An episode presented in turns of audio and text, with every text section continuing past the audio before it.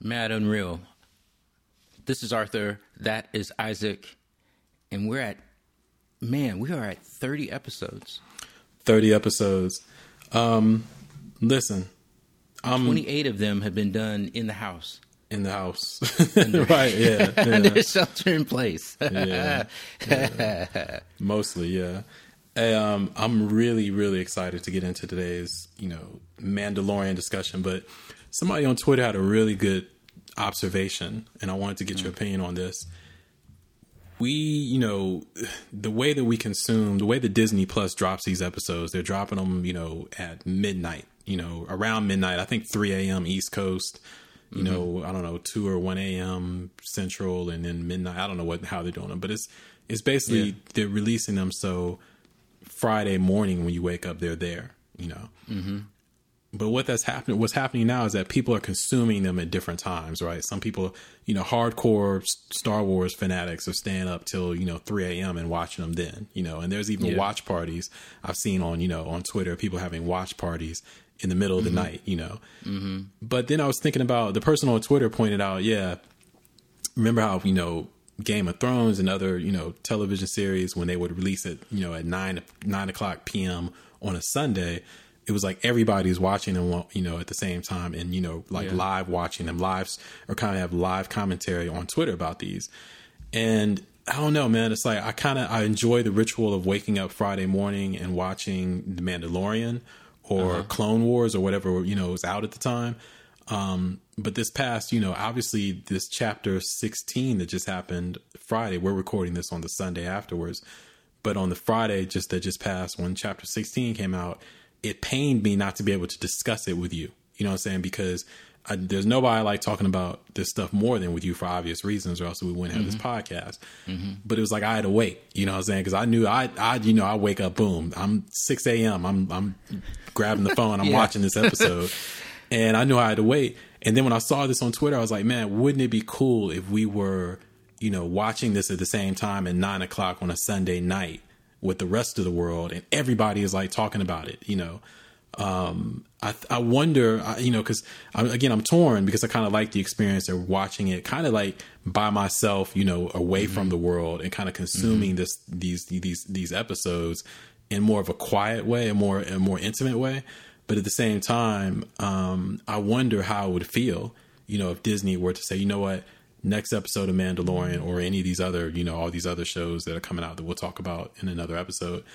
We're, you know, we're going to do those Sunday nights, you know, eight o'clock um, Central, nine o'clock, you know, Eastern, seven o'clock um, or six o'clock Pacific. You know, that would that would. How, how do you feel about that? Have you even thought about any of this? Because I didn't think about it until I saw, you know, the the Twitter tweet. No, I've thought about it a lot because, you know, I'll I'll wake up and then on my phone it'll be a text from like 4:45 in the morning talking about don't don't get on Twitter, don't get on the internet. Right. I had to, Don't, I had you to know, warn you. I had tell to me when you've you. watched it.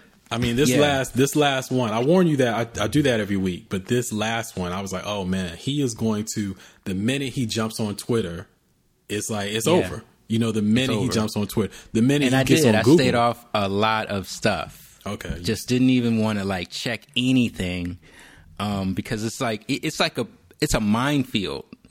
yeah, yeah, it is. Uh, That's a good. That's Um, like every metaphor. every morning, I'll pull up the New York Times and I'll pull up The Verge. Mm-hmm. You know, and The Verge, giant, you know, and it's like, whoa, whoa, whoa! I gotta, Right. you gotta kill all of that off. And Um, sometimes they'll try to. What they'll do is they'll try to do a.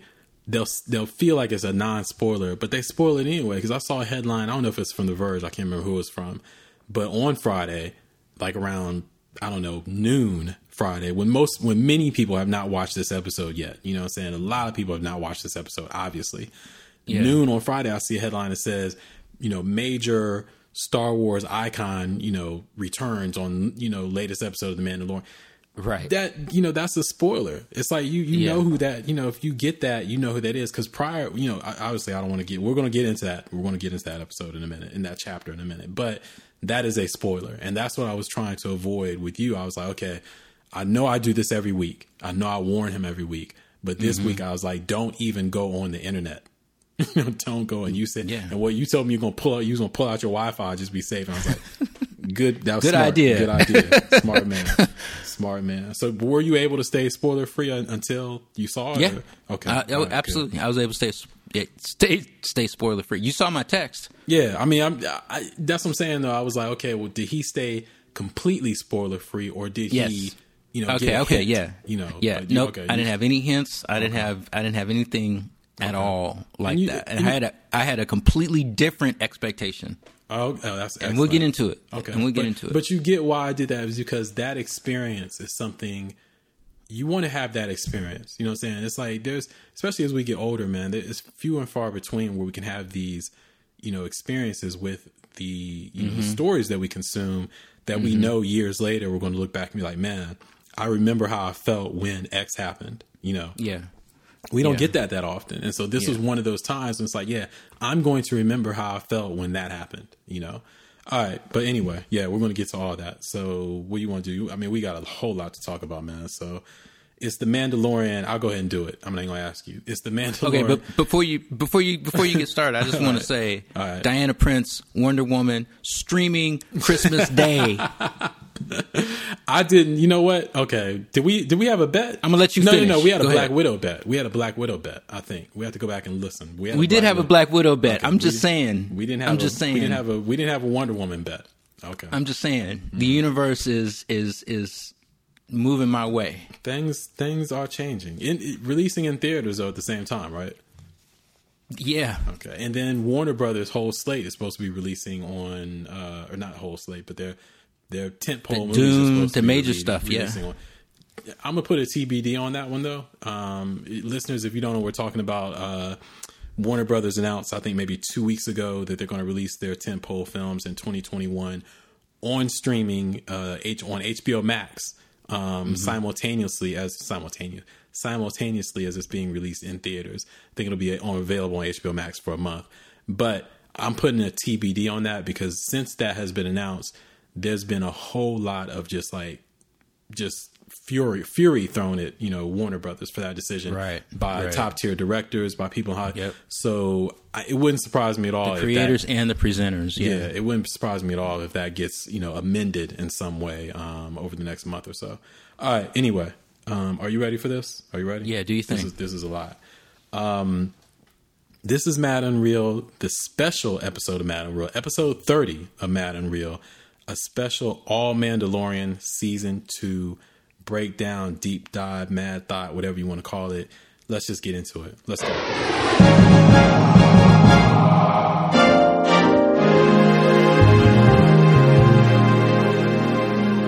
Okay, so to get into this and have it um, be organized, um, So here Isaac has hours. taken it. Yeah. Right. Isaac has taken it upon himself to do a very structured, detailed run of show. So, what we're going to do is we're going to go over each of the episodes of season two. Um, we, we'll we'll, we'll, we'll kind of gloss over, at le- and you'll see what I mean as we get through it. But because we've we've already talked about chapter nine and we talked about chapter ten in earlier uh, shows. Yeah, go back Um, and listen gonna- to episodes 29 for chapter 9. We did a whole episode Mm-hmm. based on chapter 9. Chapter 10 and 11 we covered in episode 28. Or excuse me, I had that backwards. 28 is chapter 9 and then 20 episode 29 of Mad and Real eh, we covered chapters 10 and chapter 11. Yeah, so so we've we, we really got into those episodes on those shows, um, but we will address them. Um, so we have a rating system that we're going to apply to each of the episodes. Um, it's based on up to four stars. So four stars, a four star episode is going to we, we're calling that the way. Three stars on the way. Two star episode. This looks like the way, and a single star episode. This ain't this ain't the damn way. This ain't the damn This ain't it. way. And we've all This ain't it. you've had that moment, right? Where you've been like you've kind of been lost and then you think you on your you like and then like wait a minute. This this ain't the damn way. This ain't the way. maybe maybe somebody you were with told you that like, you know, this Right. this ain't the damn way. So yeah, that's So- a one star. That's a one star situation.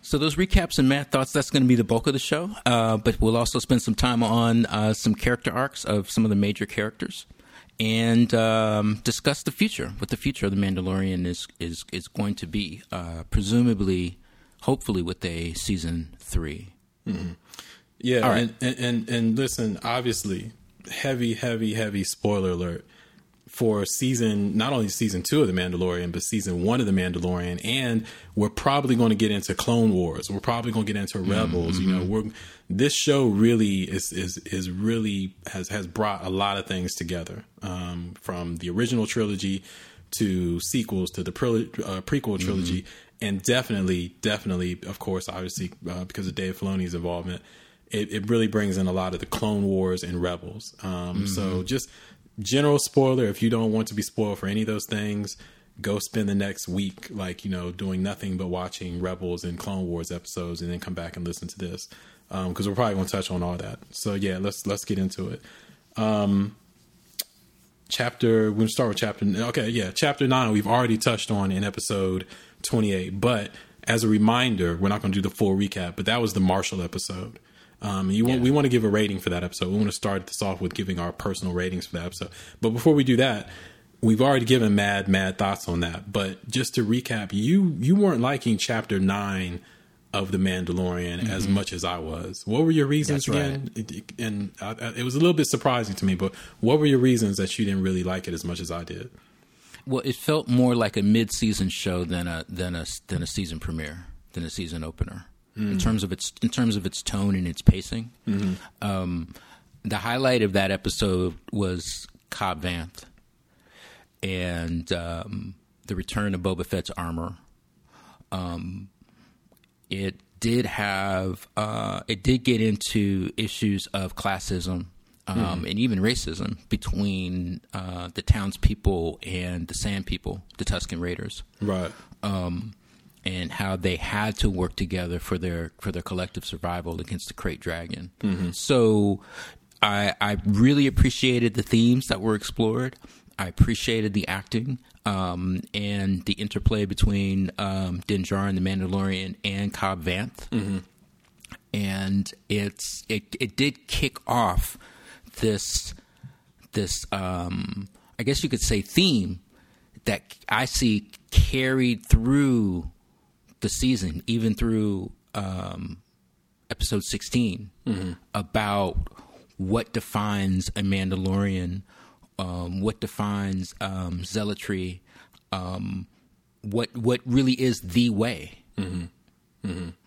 Right. Because And, and, uh, that, and do you Dogma, Think, you know, dogma over humanity, dogma over over um, you know cooperation and respect. Just it, it it got into that, and I really mm-hmm. appreciated that about episode episode nine. do you think that for you did that start when Cobb Vanth took off the helmet and Mando just froze in his tracks? Is that was that is Yes. that the start of that? Okay. That was the jump off. Mm-hmm, mm-hmm. That was the jump off. that I mean that was, and we kind of knew that was going to come. But I'm trying, you know, that was a moment um, because just to back up, if you look at where we were as viewers in season one, Yeah. when the whole, you know, quote unquote, let's I'll, I'll use your term, the dogma of, you know, we don't take off our masks, you know, we don't take off our helmets, um, we don't show our face, you know, when the armor asks him, you know, has any, have you ever removed your helmet? Has anyone ever seen your face? You know, and he's like, no, no, and this is the way. And when we were introduced to that as viewers, it was kind of confusing for us because we, you know, again, jumping right into the Clone Wars, um, we've spent time with Mandalorians. You know, we spent Yes. time with with um, Bo Katan, um, with um, uh, uh, uh, oh my God, what's Satine, Duchess Satine, Yeah. um, with the Death Watch.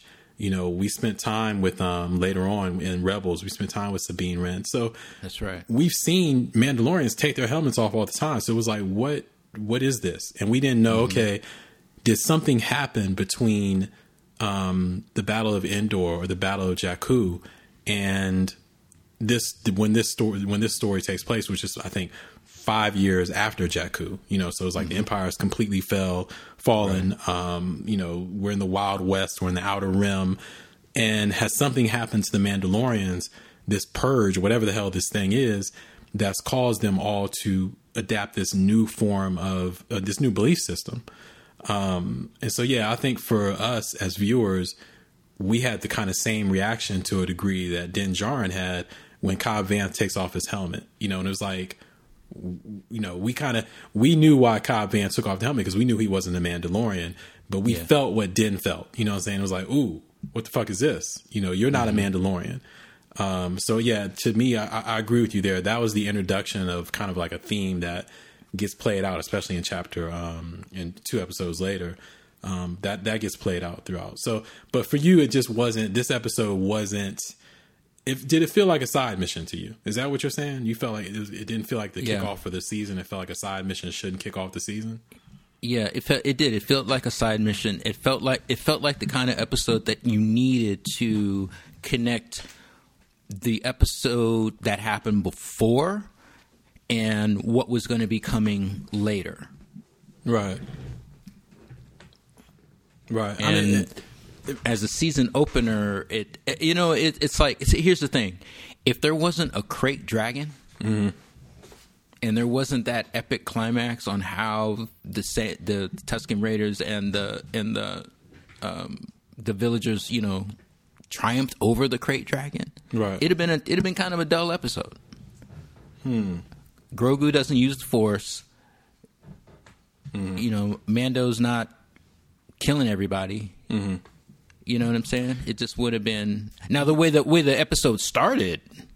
That you were like, okay, okay, Oh yeah, okay, yeah. we're yeah, about that, to get into it because scene, that's undeniably one of the best scenes in the series. I but mean, otherwise, I didn't understand. See, I didn't understand how it was going to move the story along, and Mm-hmm. I thought that, and this is one of several disappointments throughout the season. I thought that Cobb Vanth was going to be part of this story, mm-hmm. Mm-hmm.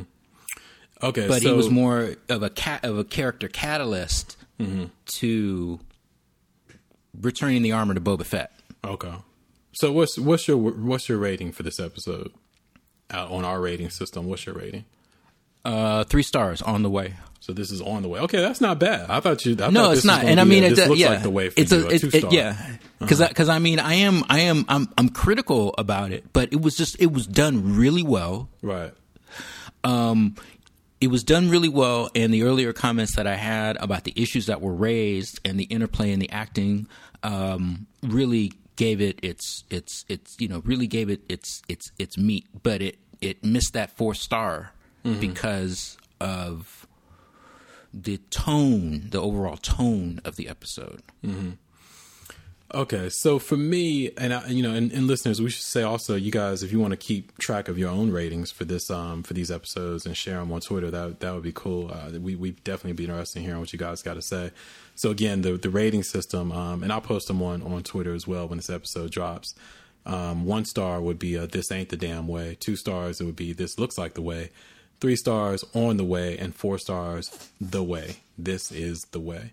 So for episode one of this season, which is chapter nine of the series, um, and no surprise for me, this is this is the way. You know, this is a four star episode, and the reason I think that is like like you said, if it weren't for the krayt dragon, you know X, Y, and Z, but there was a krayt dragon. You know what I'm saying? It's like that, that was a Right. part of it, and uh-huh. this episode for me it was like Jon Favreau basically because he wrote and directed this episode. Jon Favreau basically said, "Okay, there was a lot of complaints about side missions um, or quote unquote filler episodes in season one.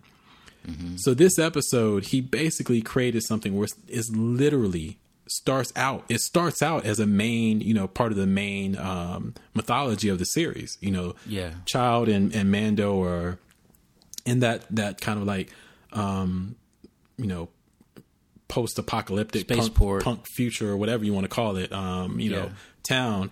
And on, you know, he's searching. It's like it's laid out for us. Okay, he wants to find other Mandalorians because he feels like they'll be able to guide him through the covert system to a Jedi. Um, so it's like part of the main mythology. But then, it, then once he meets, you know, Cobb Vanth, there's a moment where it's like they flick a switch and it literally becomes a side mission. It's like he he he makes the choice. Mandalorian makes the choice. Din Djarin says, "Okay, I'm gonna put my he he." He basically says, "I'm going to put my thing over here for a second because mm-hmm. now I got this guy who's wearing Mandalorian armor, and that's a mm-hmm. problem for me. It has nothing to do with the child. It has nothing to do with this the quest I've been quested. No, it has nothing to do with that. This cat has on Mandalorian armor. I need to figure this part out. Okay, you want me to? Okay, I don't want to have to. Okay, if I have a choice, maybe in season one, I would have just he probably would just shot Cobb Vanth immediately. You know, he probably didn't give him a chance in season one, but he's mellowed a little bit um, through Parenthood, I guess. And so now he's like, you know, okay, let's we'll strike the. I'll take the deal that you're offering me. I help you kill this krayt dragon. Uh, which later on, uh, what's her name? Uh, Peli on Mos Eisley. She's like, you know, oh, you you, how did you get the armor back? And he's like, I had to kill a crazy dragon. She said, oh, that's all. You know what I'm saying? She's she's like, you know, it was like, yeah, just like that's all you had to do. Okay, all right, whatever. You're really kind of a strange cat. Um, but yeah, so he takes that deal and it becomes a literal side mission that is an epic mission. I mean, this this thing, man, was like a a short film, you know, short only by, you know, 20 or 30 minutes. You know, it was it was an hour about an hour long. Yeah. Um and it was epic. You know, I mean, this guy literally became a dragon slayer. You know what I'm saying? It's like the Mandalorian is a dragon slayer. Din Djarin is a dragon slayer. So I, you know, I've watched this episode a few times now, and I, I love it more every time I watch it. So for me, this one is a this is the way. This is a four star episode. So let's move. Let's move on to um, chapter ten, uh, which was the passenger. And we again we talked about this. We only, we don't need to get too deep in it because we talked about it on episode uh, twenty nine of our show. But what did you what did you rank the um the passenger and why? Well, I gave it. I gave this episode two stars. This looks like the way, and the reason that I gave it two stars is because we're we're still on a side mission. Um, this is the episode where Mandy returns to Mos Eisley. Um, he hooks up with Peli. Um, he noticeably changes his stance against droids to Peli's surprise. Because prior to that, you know, he, and prior to IG 11 uh, saving his life and the lives of the child and the whole entire party, Right. Uh, Cara and Greef, and not Greef, but um, yeah, Cara and Karga Yeah, Greef was. he he is shuttling a frog lady um in, at safe passage for her for the frog lady's unfertilized eggs in order to meet her husband on a moon of a planet called Trask. Mm-hmm. And the reason that he does that is because the frog lady's husband has seen other Mandalorian. yeah, you know what? You know what? Not to interrupt you, but really carrot stick.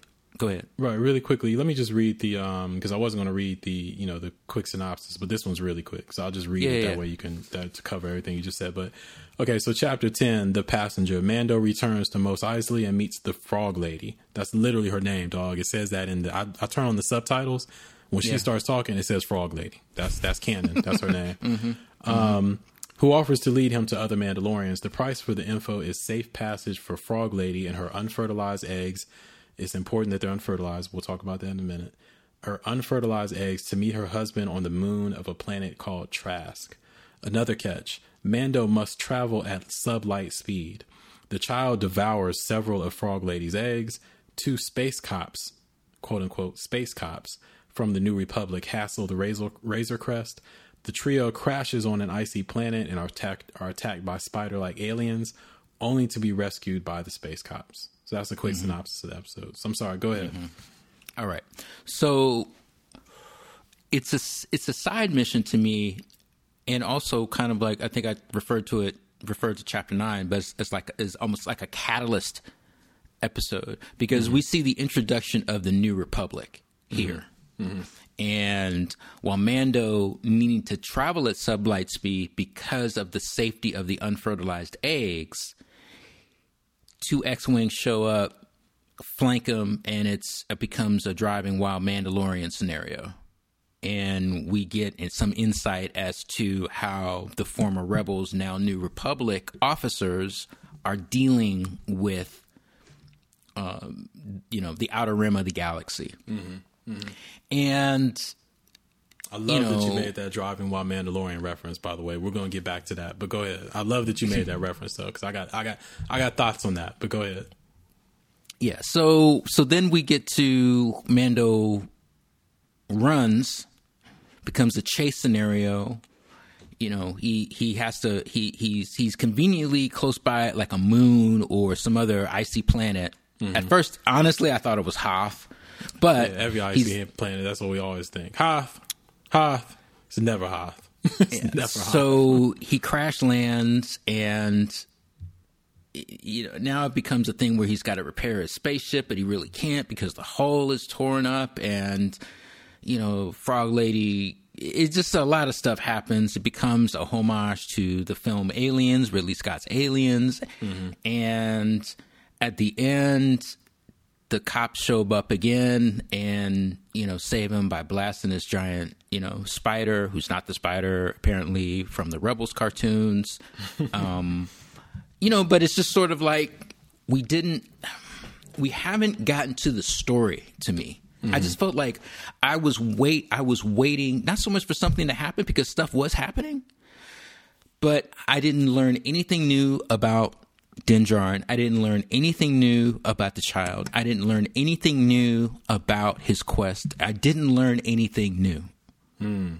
And we're two chapters in to an eight chapter season, hmm. and I'm being entertained, but I'm not learning anything new about the story. The story is not developing for me. Hmm. hmm. So you said you gave this. What rating did you give this? You gave This this. looks like the way, two stars. Okay. Okay. So for me, I also gave this um what did I give this? I also gave this um two stars. I mean, okay, I gave- okay, I good. this- this I thought like you one. about to say this is the way. I was about no, to no, be no, like, no, look, no, no. no, no, no, no, no. I gave this. Thanks I for joining two us. I gotta go. Right. I gave this two stars, but I have to say that my, I think that I'm I, I, I'm not as critical of this episode as you are, and I think I like Mm-hmm. this episode a lot more than you did, even though we gave it the same rating.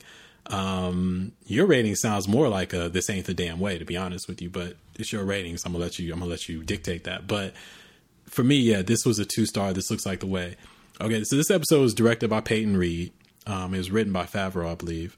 Um, Peyton Reed is the one, the director who did Ant Man. Um, he did, he did the Ant Man films, and he also did Chapter 16 of this season as well. Um, so this episode definitely to me came the closest to those quote unquote filler episodes of chap- of season one. So I'm talking about chapters four through six, you know, uh, of season one. Um, but this episode just felt superior to me. It felt like it was better crafted. The story moved along quicker, um, in, in a more fluid way.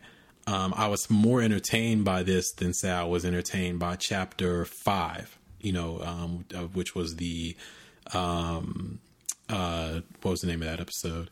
The Gunslinger, you know, the, the one where he goes back to Mos Eisley and Mm, right, and we see we were introduced to Finnick. we're introduced to Finnick, who is now one of my favorite characters. Um, but yeah, so this episode was just more entertaining to me than that that episode. And I gotta say, man, I think that I hear what you're saying as far as you didn't learn anything new about Din or the child. But I I, I, I, push back on that a little bit because I what I see is evolution. I see an evolution of the bond between them for one thing and I see a reinforcement of the role he has as the father to this child.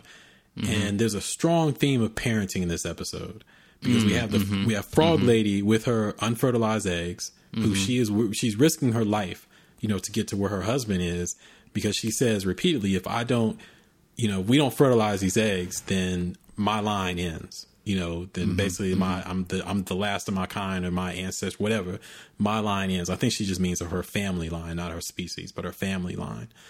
And so she's very clearly willing to do whatever it takes to get to her husband. And she mentions my husband has risked his life, you know, to mm. to mm-hmm. build a life for us on this moon. Um, that is, you know, um, uh, that is that we can inhabit. And when she wakes Mando up in that one scene, when Mando when they crash land, and Mando was like, Shh, "Deals off, you know, we we're gonna be lucky to get out of this alive." And she wakes him up and tells him, "Listen, I can't wait. You know, I can't wait for you to sleep. I can't wait for you to figure this shit out later. This is this is paramount. I, I need to get these eggs to my husband. So whatever we need to do to do that, we have to do it." And Mando, it's like he's you know he's a new parent, but he's already done things for the child. You know, he basically threw away his whole his whole way of his whole career. You know, for the child.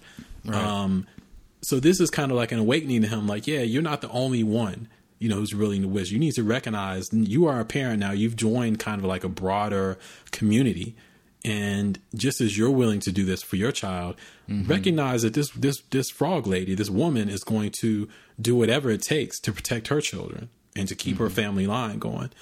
Um, and of course, you know, we talked about it before. She threw the whole, I thought Mandalorians kept their, you know, word. She threw all his Mandalorian shit in his face, Yeah, which, which yeah. everybody does repeatedly throughout this series. Um, constantly throws that in, in, in Din's face. But so I guess what I saw more was an evolution of the bond between him and the child. Um, okay. and there's just quiet scenes. You know, there's a scene of the child when Din goes to sleep and the child, you know, cuddles up against him. Um, there's kind of like just certain exchanges between the two of them that you can see their bond and their intimacy has grown even stronger. Um, so that's what that's that that gave me some some you know a little bit more than I think it gave you. And also, I have to say, man, this is why I want to come back to it. You mentioned you know driving while Mandalorian. The arrival of these New Republic, um, I don't know what you want to call them. I guess we, we can call them, I think, Rangers now because of the show that was just announced. Um, I think that's what they are. But at this point, I'll just say New Republic pilots. Um, Carson Teva and Trapper Wolf. Trapper Wolf played by Filoni, who we saw in the first season, you know, in chapter six, I think that was. Um, when they arrive on the scene, it gives us, it does tell us something else about what's going on right now with the New Republic. Because they say we're patrolling the outer rims, you know, or the outer rim. Um, you remember in season one when Greef Karga says, you know, tells Mando, well, why don't you, if you're so upset about this, why don't you go report it to the New Republic? Yeah. And Mando He's says, got no faith. He's got no faith. Mando's like, that, that's a joke. You know, he's like, and that told us as viewers a lot about the New Republic at this time, especially if you're not one of the viewers who has read, you know, the Aftermath books or Bloodline or any of these other comic books or whatever that kind of dive into what is canon now about post, you know, Return of the Jedi. So when they show up, when the cops, the, the cops show up basically in this episode in uh, the past in chapter 10, it told me a little bit more about what's going on with the New Republic and the way that they talked to Mando. You and I talked about it before. They did sound exactly like cops. They sounded, they had that patronizing type tone. They had the kind of we're gonna we're here to help, but not really. We're not really here to help you. Yeah. Um, when they go quiet for a minute and then the S foils lock in place and you see the X, you know, the X wings. that was that moment where it was like, okay, they just put their hand on their gun. You know what I'm saying? And now they're walking up on the side of your car and it's like, um, put your hands on the steering wheel. You know what I'm saying? Or, you know, you need to get out the car slowly, you know, whatever happened, you know, whatever scenario you want to throw into it. That's exactly how I felt. And for me, that was, that was a big moment, man. Cause it was like, whoa, these, and you know, I think you and I talked about it. We're going to do an episode on this in the future, but these revolutionaries, they were revolutionaries. They were rebels. They were revolutionaries. They were, they were considered terrorists by the empire. You Yeah. know, these revolutionaries who overthrew the um the uh the, the colonizers and the the the empire you know the literal empire overthrew them. Now they're cops you know what i'm saying? Now they're police. Now they're hassling this dude you know what i'm saying and pulling him over and Right. They're know, becoming the very thing. exactly. They're becoming that thing slowly but surely. Um so yeah that was that was a big moment. So anyway i know we're not going to spend a lot of time on this episode. I give this episode the same rating as you. This looks like the way two stars um, but I think for different reasons. Really quickly though, before we leave this episode, did- were you aware of the whole egg controversy? The controversy with um, uh, Yoda baby and the um, baby Yoda and the eggs. Were you aware of the controversy around that? Where the theory was that Yoda, baby Yoda, wasn't he wasn't eating the eggs; he was storing them. Well, that was a theory, but there was a controversy that some people were really upset, and I saw a little bit of it on Twitter. But some people were really upset that him eating the the frog lady's eggs, which she told, which he said, she said blatantly, you know, these eggs represent the last of my line. These Yeah. are she, these were my children, basically. There was controversy about him, you know, them playing it for a laugh that um, Baby Yoda was eating those eggs. The child was eating the eggs, and this was on this this. Um, I think it prompted. I don't know if uh, Lucasfilm ever officially responded. They may have, Um, but he got it, it got heated for a while. You know, people were upset about this. Um, for me though, it doesn't. It wasn't a controversy because she she said she stated that these eggs are unfertilized. So basically, you go to Whole Foods and buy a dozen eggs. You know, those mm-hmm. are unfertile. You know what I'm saying? It's like you go home and cook them. It's not you. Mm-hmm. Not you gonna crack an egg open and there's gonna be a child. You know, a baby chicken in there. These to me were unfertilized eggs, um, but still people got upset. And I kind of, I kind of get what they're saying after rewatching the episode, episode because it was like, damn, this little this little motherfucker is eating her, you know, her, her future, her offspring. You know what I'm saying? uh-huh. Right in front of her, and it was kind of like it was. It was a little. It was a little morbid. You know, it was a little morbid. But all right. So anyway, moving on. Um, next chapter, chapter eleven, the heiress. Um, I'll read this one really quick too, because um, we talked about this before, but we can just uh, give our ratings on this. So this was the third episode in season two of The Mandalorian and that was it was called Chapter Eleven, The Heiress. Mando, the child, and Frog Lady virtually crash land on Trask's moon.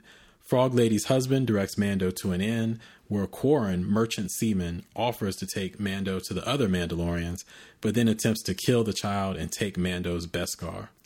Bo Katan Kryze, that's right, Bo motherfucking Katan Kryze, and two other Mandalorians arrive and kill all the Quarren. Bo and her people remove their masks, causing Mando to accuse them of not being Mandalorian. Later, Bo offers to tell Mando where he can find a Jedi, thereby fulfilling his quest to return the child to his kind. If Mando helps Bo raid an Imperial freighter, Din Djarin and the Mandalorians succeed after Bo changes the deal, and Bo tells Mando to go to the city of Calodan on the forest planet of Corvus, where he will find, let's all say it together, Ahsoka, Ahsoka Tano. So, okay, how did you feel about this episode? What don't don't give us your, don't give me your rating yet. I want to hear your, your your thoughts first, and then give me your rating. All right, here's where we start putting our foot on the gas. so this this is this is meeting Arthur's approval. Okay, all right, no more frog lady shit. Okay. Um, we get some insight on. Wow, I think that I think really, really, I have to start with the return of Bo Katan.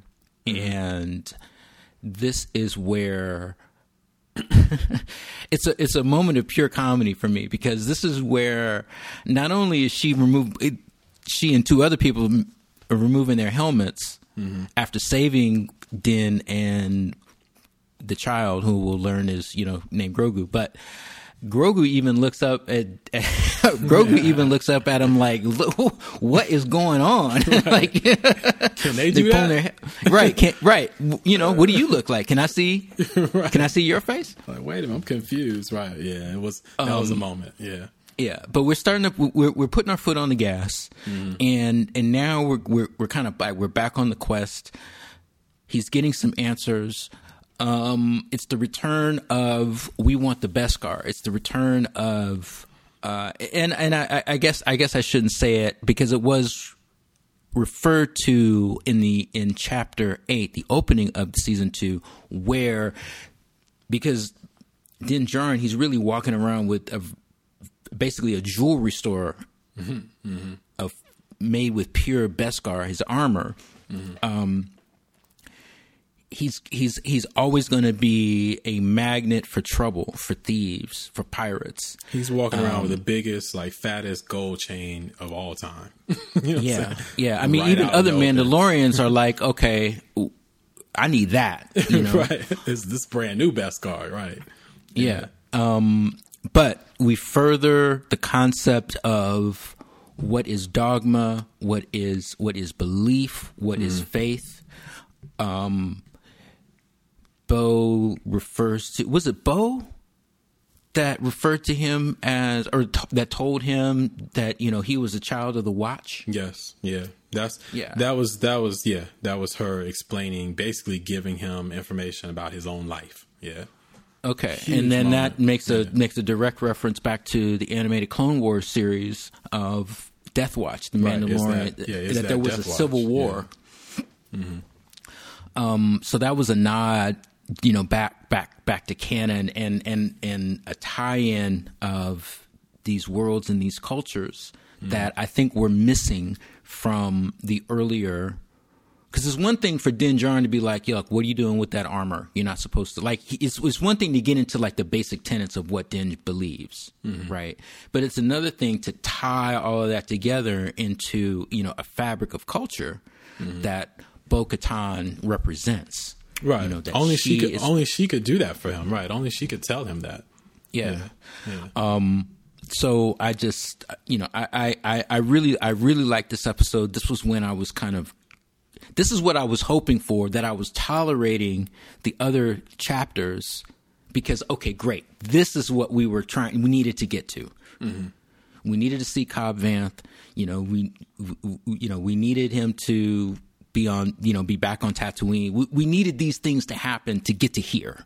Now we're gonna, gonna, gonna, you know, move see, move forward. uh, let me just throw this in really quickly though, because I, I agree with you, but we also needed his reaction to Cobb Vanth. You know, we needed him. We needed to see him, like you just said, his, you know, his reaction to Cobb Vanth and the Yeah. taking off of the helmet. yeah, That was a moment that kind of like there was an echo of that when he meets Bo Katan, but then the Bo Katan thing it gets escalated, it gets raised to another level because here's a person that actually can tell him because as soon as as soon as Din reacts that way to Bo Katan and Axe Woves, I think was the guy's name, and Koska Reeves is the is the sister Mandalorian, um, played by Sasha Banks, who was a, uh, a pro wrestler. Um, but yeah, so the the way he reacts to them, Axe Woves, the dude, he goes, "Oh, he's one of them." Talking about Mando, right, right, right. Uh-huh. and Mando's like, "One of what?" you know what I'm saying? Like, I'm a Mandalorian. You know what I'm saying? That's all I am. What are you guys? And that's when it gets broken down to him. But I felt like that was made even more dramatic because of what had happened in chapter, you know, nine with. Uh, I agree. with with, with Cobb. I So agree. I get you. I, I, I 100% understand your your impatience and that you want the you know the main mythology. But I think that some of these smaller moments, I guess I would urge you to go back and look at them because they do kind of um, sweeten, you know, the mythology. You know, just some of these smaller moments with Cobb Vanth or the Frog Lady or whatever.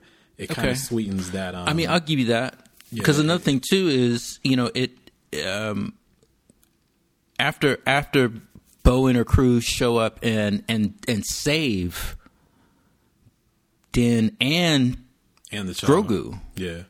you know, then they have this conflicting moment, you know, and then Din just leaves. He just powers up the jetpack and you know rolls out. He does. In other words, he doesn't. He he he dealt with Cobb Vanth very differently initially. Like we like we about to you know we're about to have a have a have a uh, a shootout Right, because he's not. You he's know. just not Mandalorian. Period. because he's just at all. Right. You know, but here he's beginning to not necessarily question, but a seed has been planted. yeah, and him They and have us. they have helped him without any question.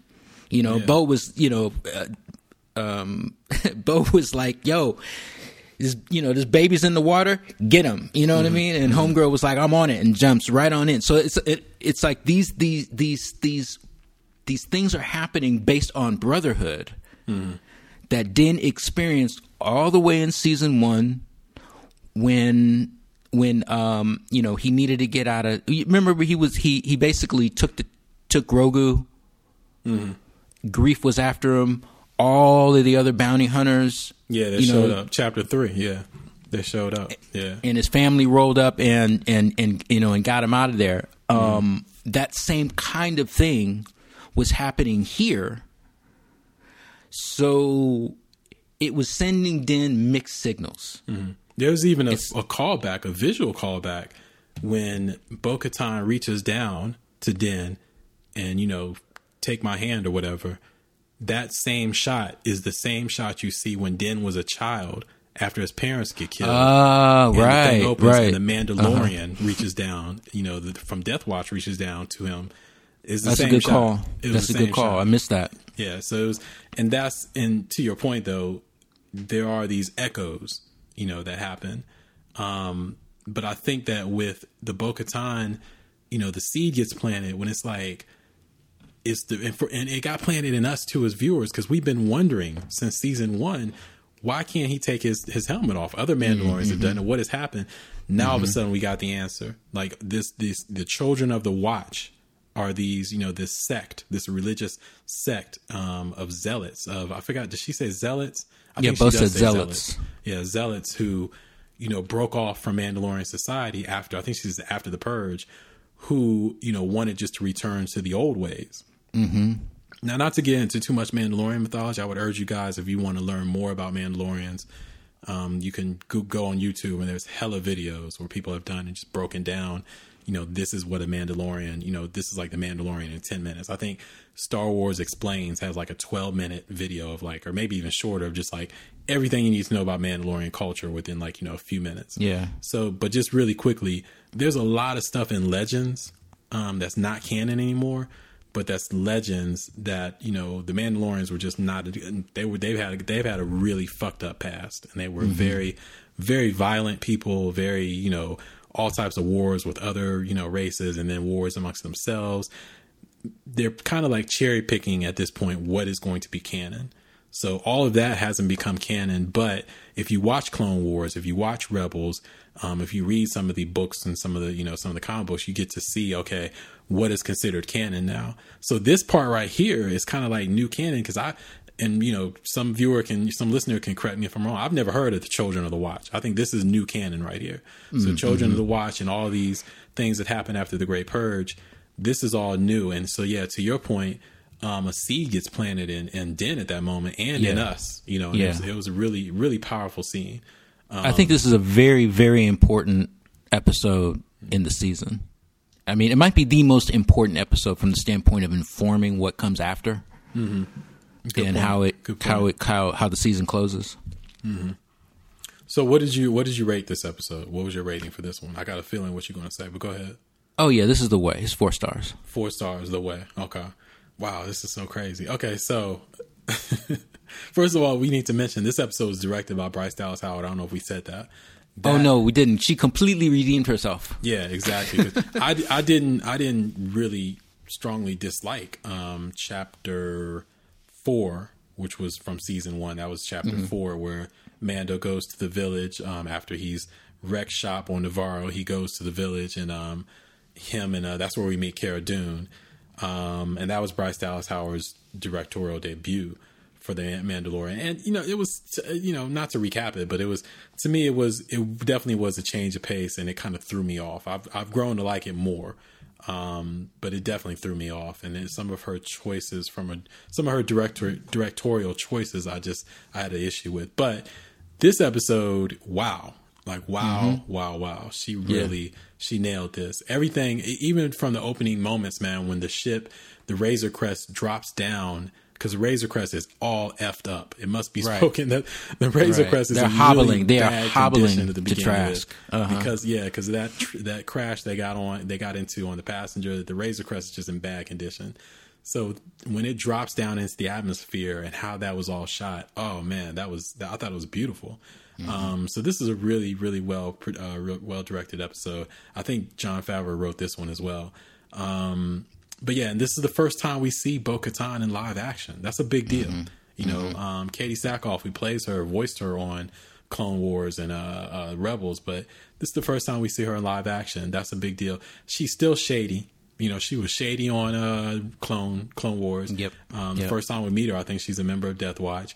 She's still shady in this episode. You can very clearly see um, she she tells on herself at one point because remember at first she's like you know I must you know do this in order to you know we can retake Mandalore and we can see the new you know we can find a new Mandalore you know we can we can we can put a new person on the throne of and- of Mandalore mm-hmm. and then later on she tells on herself because she's you know telling the the Imperial guy. I need to recover the dark saber so I can take, you know, I can become the new Mandalore. Right. And it's like Right. she's she's she's this is for self you know she wants to be she wants power she wants to be in control and she has a uh, she changes up the deal on Din Djarin. You know, she recruits him for this mission. Then she changes the situation halfway through. She you know flippantly tells him this is the way. You know, after he questions her about you know her her changing the deal. Um, later on, though, she does become more earnest when he you know shows his bravery, and then she's like, oh you know, here's you can go find Ahsoka Tano here, and I will tell everyone about your bravery. And she gives him a second. This is the way, which is more earnest. Um, and yeah, everything that happens with the Mando and his the challenge to his belief system, um, the fact that this episode set up Ahsoka very nicely just by mentioning her, and you get the sense, okay, boom, we are going to get to Ahsoka. Um, it was really well done to me. I gave it, I gave this three stars. I gave it on the way. I didn't Okay. give it. A, I didn't give it the way. I gave it on the Okay. way, and that's. I think probably for me, um, it just some of the other episodes just felt a little stronger to me, and that's why this one I gave three instead of four stars. I really don't have any complaints about this episode. Um, if I had to complain about anything, I think some of the, uh, I mean, the mass, I mean, just the the the the stormtrooper deaths in this this season. I mean, we are we are definitely in triple triple digits, and it's just like they just mow stormtroopers down to the point where it's like it's not really effective anymore. It's like they've always gotten mowed down, but damn, it's like, and I, I got to ask you, man, what do you think is the incentive? Side note, really quickly, at this point in the story of the galaxy, what is the incentive for anyone to be a part of the empire? Like, what is the incentive for you to want to be a stormtrooper or to? Because if you see how, like the, the the the captain of this ship, this freighter, when he talks to Gideon, and Gideon is like, "Well, Well, we hold on, we get into help the you." ne- we get into the next chapter. No, this is the heirs. This is still the heirs. This is the heirs. Because remember when Gideon comes on, when they're about to, when Bo Katan and her crew are about to overtake the freighter, and dude calls Gideon. He's like, "Look, we need help. These crazy Mandalorians are on the ship. They're about to, they're pirates. They're about to take the ship." And Gideon tells him through the uh, uh, through the the um, hologram, tells him, "Well, we can't send you any help because it's too late now. So you know what you need to do." And then the captain says, "Okay, long live the empire," and he caps both of his people right there. Right. He kills both of them. Then Bo Katan and them retake. You know, they take the bridge, and that's when she threatens him. She says, "Where's the dark saber?" Oh, that's- oh, yeah, yeah, yeah. My bad. I'm thinking it's two ep- two separate episodes. No, that's oh, all the heirs. Man, So- I didn't even get into that in my in my accolades. Can we get So- this five stars? So, so my my point though, I mean, that was a dope scene, but my point is that why, you know, if you see how the Empire is treating its own people, if you see how stormtroopers get mowed down by you know random people at multiple, you know, any time of the day, what is the incentive to be a part of the Empire at this point when the Empire has fallen? You know, it's it's banished. Really, it's supposed Well- to be in the the unknown regions, is where they're supposed to be, but they're kind of some of them still remnants around the un, the uh, the outer realm at this point, I'm thinking the only reason to become a part of the empire is because why do people join the army? You know, not everybody joins the army, Right. the United States Army, because they're patriots. A lot of people join the army because they have no choices in life. There's like, and you know, I can't do this, I can't do that. Oh, then you got this recruiting office on the corner on the south side is saying, listen, join, he, you know, join Right. us. We'll take Right. care of you. You know, blah Right. blah blah. Is that the way it is with the? You think that? I mean, uh, is that the untold story that needs to be told about the stormtroopers? This is why Yeah, people the- signing up. Yeah, and I mean, at the risk of it being because it really is, you know, a completely separate Man on Real yeah. episode. Yeah. But the you know the, the the the stormtroopers they are the grunts. They are Mm-hmm. the infantry, and um, when you are at the height of your power, speaking of the empire, Mm-hmm. then you can attract people who have little to no means based on the promise, fulfilled or not, based on the promise of glory and success. Right, become one of us, not and so Yeah. you stop being one of them. Yeah, Yeah. And some things that we learned in um in Clone Wars, but really in Rebels. I remember a specific episode in Rebels where you kind of get into the hierarchy of stormtroopers. You know, if you got if you got black armor or you're flying a TIE fighter, you know what I mean? That's like you joining the Air Force and you became a pilot. You went to you know, or you went to West Point and you became an officer when you got out. So um and then ultimately when we get into you know the the last uh JJ Abrams, you know, trilogy, it, it you know, it gets into my theory about about these being, you know, kidnapped children who are raised up. And you get some of that truth in how no one has names anymore. You know, they're just referred to from jump by their by their imperial uh, number. Right, TK, whatever. Right. Okay. All right. Yeah, you're right. That's another. That's another episode. I think we should do. So okay, let's um move on um to chapter twelve of Mandalorian season two, the siege. So I'm going to read this recap really quickly. Um, this episode was directed by Carl Weathers. I know.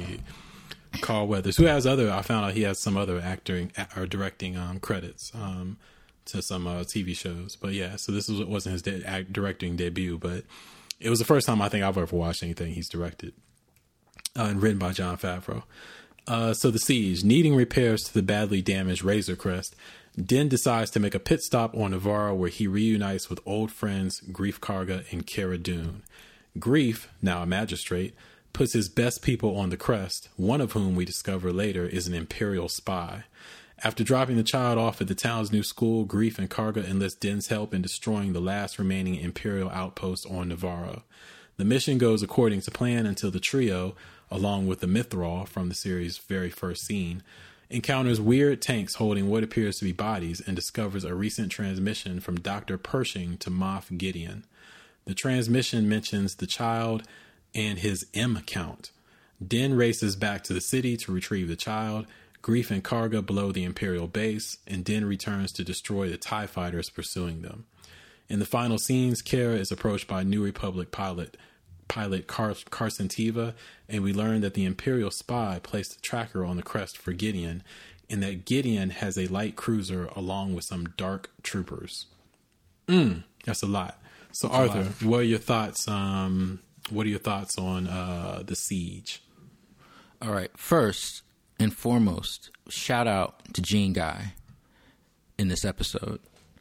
Um, Gene Guy is the uh, crew member, the production crew member who inadvertently showed up in the final scene. How did you find? oh, Gene Guy. You know what? Oh my God, that's crazy. When you said Gene Guy, I'm thinking like Gene, like Gene, like that's the name, like Gene, like E A N N E or something. Last name Guy, like Jasmine Guy. I'm like Gene Guy. Like who is Gene Guy? It's like that's some hilarious. Oh man, So- I, for, I forgot about Gene Guy. Yeah, or Gene. Yeah, Dude, he, he was he was short lived Yeah. because uh, he was uh, edit, digitally edited out.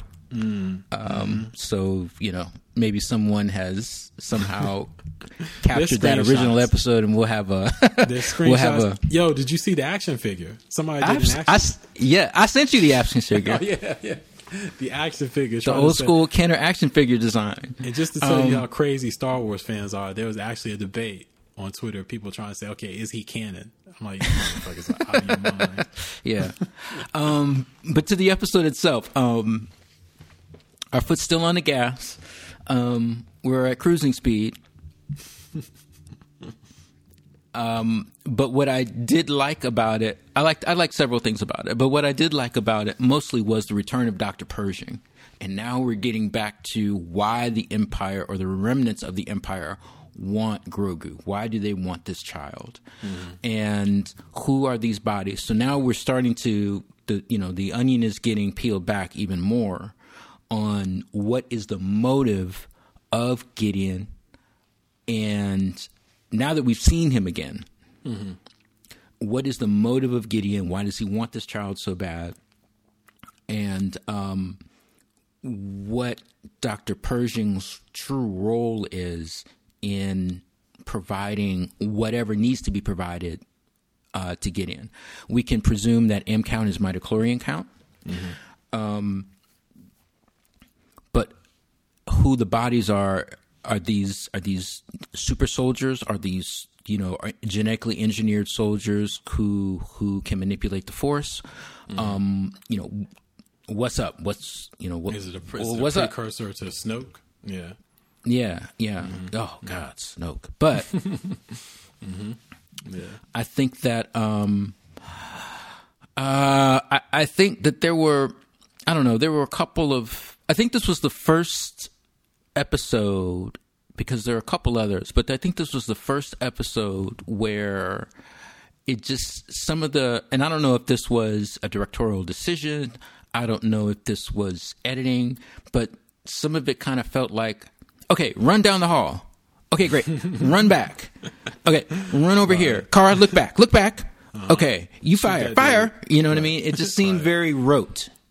It just seemed, you know, it just seemed very rote how the how the action was moving, and um, that's that's what kept this from being the way for me. So uh, again, gave gave uh, gave it three stars. Um, this is on the way. On the way. Okay.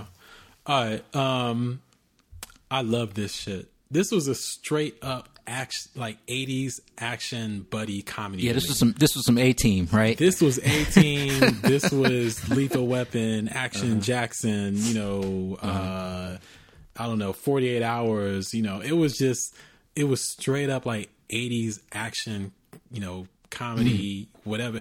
And it was like, yeah, this, this is Carl Weathers. You know, this is his era. You know what I'm Mm-hmm. saying? This makes sense. You know, Predator, you know, it was just, it was just had that feel to it, man, where it was just like, you know, the rules are out the window. We got to get into some crazy shit and it's going to be fun and interesting and whatever.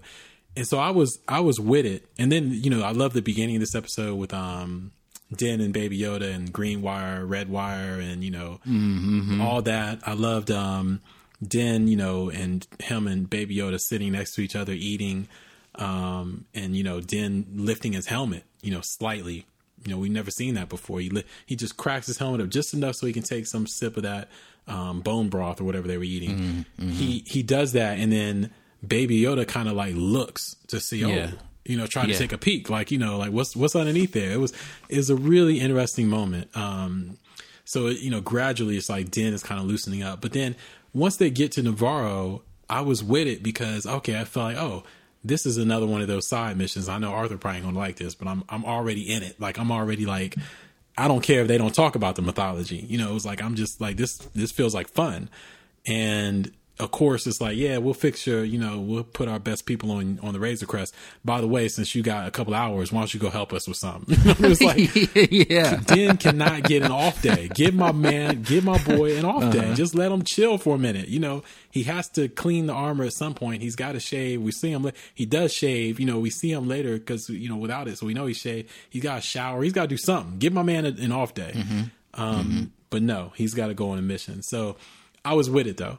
And so by the time they get to um, Oh, by the way, did you notice um the IG Eleven statue in Navarro? Did you see that? Yeah, I did. Yeah, that, was, dope. crazy. That was that was that was crazy. I like that. I wish the only thing would have made it better, man, is a Kuiil statue. Like I just, Hmm. I still feel like my man hasn't gotten the the, the, the, the due respect, um, Kuiil. Or it would have been dope to see Din go visit Kuiil's grave, you know, and like just go give him some respect real quick since he's back on Yeah. Navarro.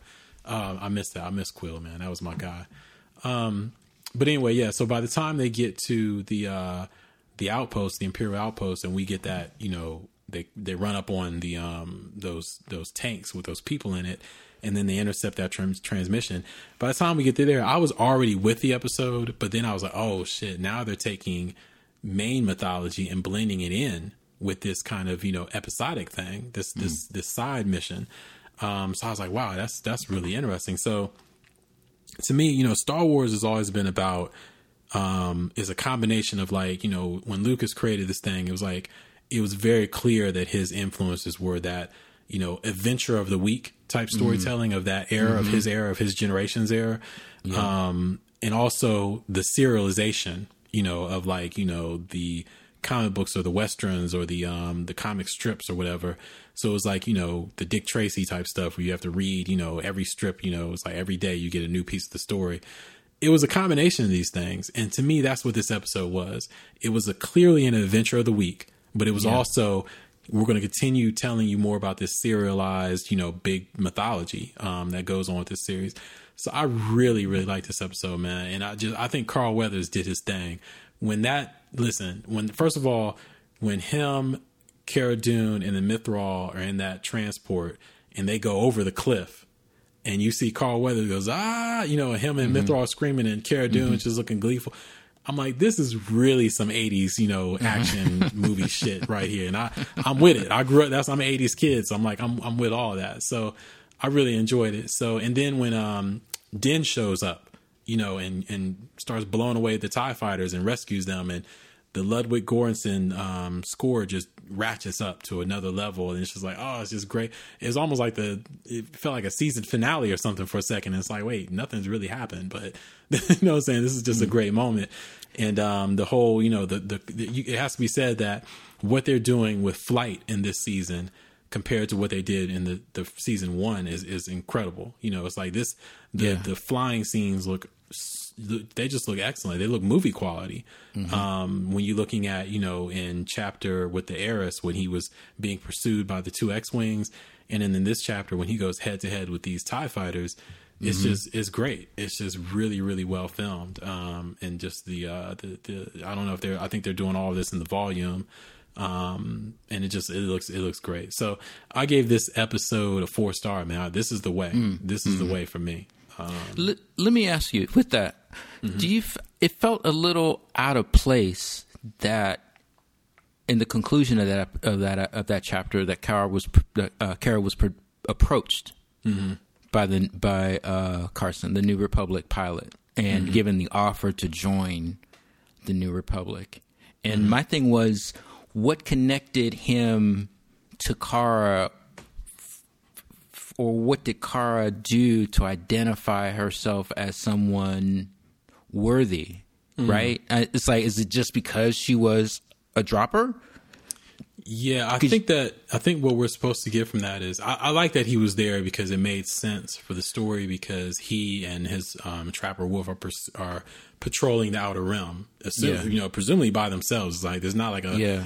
at this point at this point with the New Republic, we know from the or I should say I know from my cursory knowledge of the books um, that uh, they don't have a they don't have a military. You know, So they just need some help.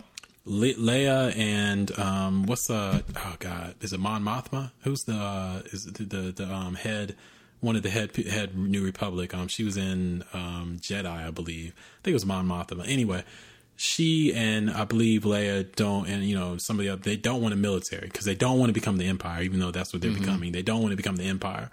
Um, they're they're gradually becoming a, a shade of the Empire, but they don't want to become the Empire, so they don't have a military. So yeah, it's just you know these two cats are out there patrolling the outer realm, So it made sense to me that he would be there in the sense of um, yeah, some things are going down, so he comes down like a good cop and questions you know, uh, he has his little notepad out and he's asking questions to uh, to Greef, and then he mm-hmm. tries to insinuate mm-hmm. things. Well, yeah. So when the uh, when the Razor Crest go and Greef is like, oh, oh, oh, I didn't say anything about a Razor Crest. You know what I'm saying? It's like mm-hmm. that's that's you. Um, so yeah, when he sees Cara Dune, I think what we're supposed to get from that is that yeah, he recognizes her tattoos give her away. You know, as a uh-huh. dropper.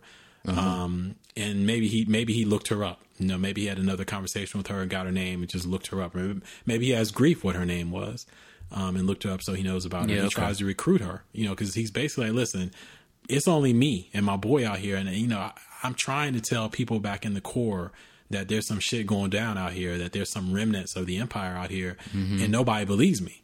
You know, he's like, nobody believes that there's all these things are related, that there's something going down. So I need some help.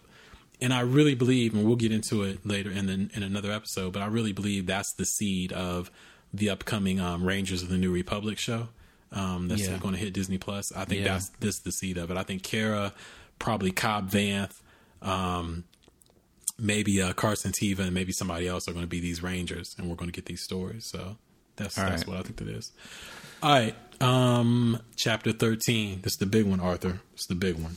Yeah, this to me, this is the capstone of the season. Oh shit. Okay. All right. Chapter thirteen, the Jedi. Um, Dave Filoni writes and directs an episode that is a naked tribute to Akira Kurosawa films and other samurai and Western motifs. The episode opens outside the city of Calodan with Ahsoka Tano ripping through a squad of armed soldiers who are under the command of Imperial Magistrate Morgan Elspeth and her gun for hire, Lang. Ahsoka demands to know the location of Elspeth's master. Din Djarin and the child arrive on Corvus and enter Calodan.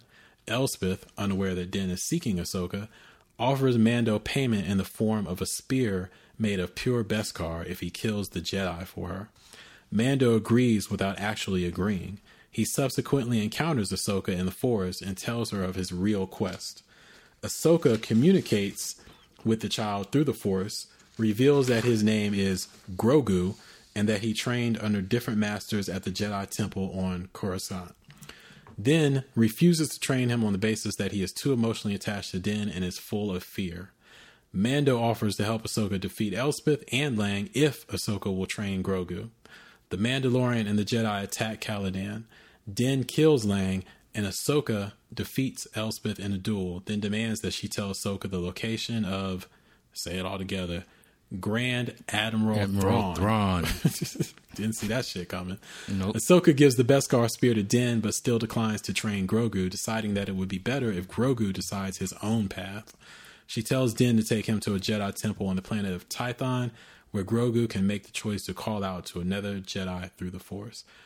Arturius Maximus, what were your thoughts of this episode? And did you think that Grogu's name was actually going to be Grogu, or, or were you expecting something like Jerome, Mark, um, Bobby. Tyler, Bobby? so, what were your what were your thoughts on this episode?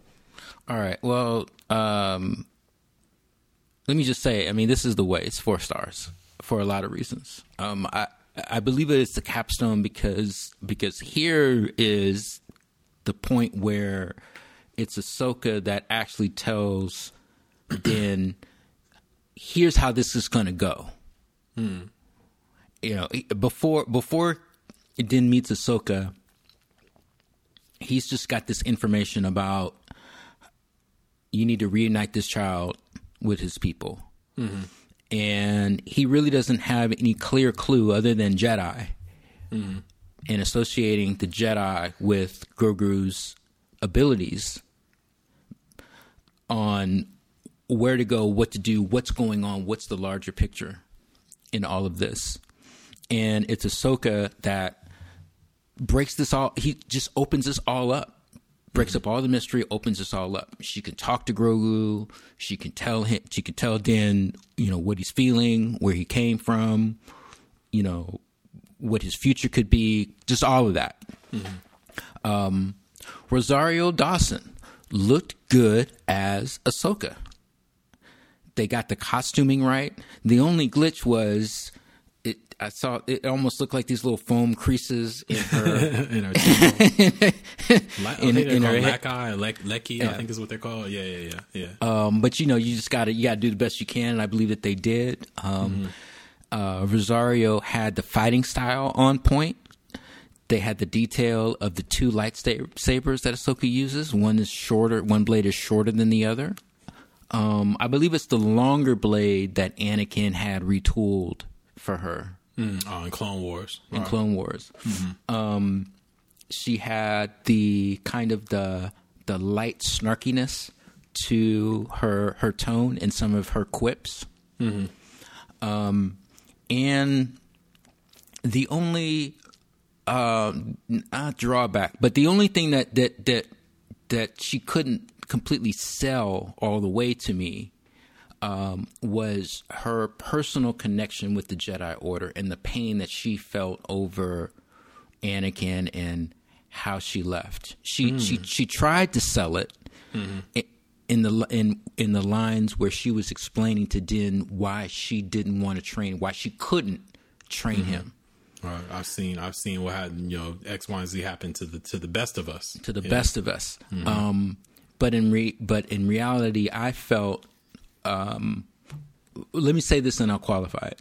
But I felt that really what she what she wasn't saying is that it was her who feared what could happen. That she didn't want to experience that personal pain all over again. That's an excellent point. And I believe that to be the case because if she really believed that, hey, I can't train him because of the fear and because of what I've seen, I don't think she would have told him anything about the ruins of a Jedi temple. Like, she wouldn't have given him another option. She'd have just closed the whole thing off, you know? Um, I think that um, the, the, the, the look of the production um, had a very um, had a very um, apocalyptic Very tone barren, yeah. to it. Barren, yeah. Just like emptiness. Yeah, um, it was great to see the return of of Michael Biehn. My man. Kyle. I said Kyle. Is it Kyle Reese? I always get him confused with his brother because his brother is Derek Reese. Kyle Reese, yeah. Kyle, Uh, Kyle Reese. Reese. Yeah. And um, I think that uh, I, I think I think that Filoni did a really good job um, with this episode. Did he write this episode or did Yeah, he uh, wrote in. Yeah, he wrote and directed this episode. Yep. Yeah. Okay. Okay. I just think Ahsoka was treated really, really well, and um, I think that uh, it gave. I think it gave us as as as fans who really know the history of Ahsoka and and has, have seen her path. You know, um, it it it made me feel like she her character was was given a great amount of respect on how she was going to be portrayed by a live actor, which was mm-hmm. I know both of our biggest concerns over it. Right. But I think I think I think Rosario was the was the right choice for it. So this one is a. You said you rated this one the It's way. four stars. yeah, Yeah. this is the way for you.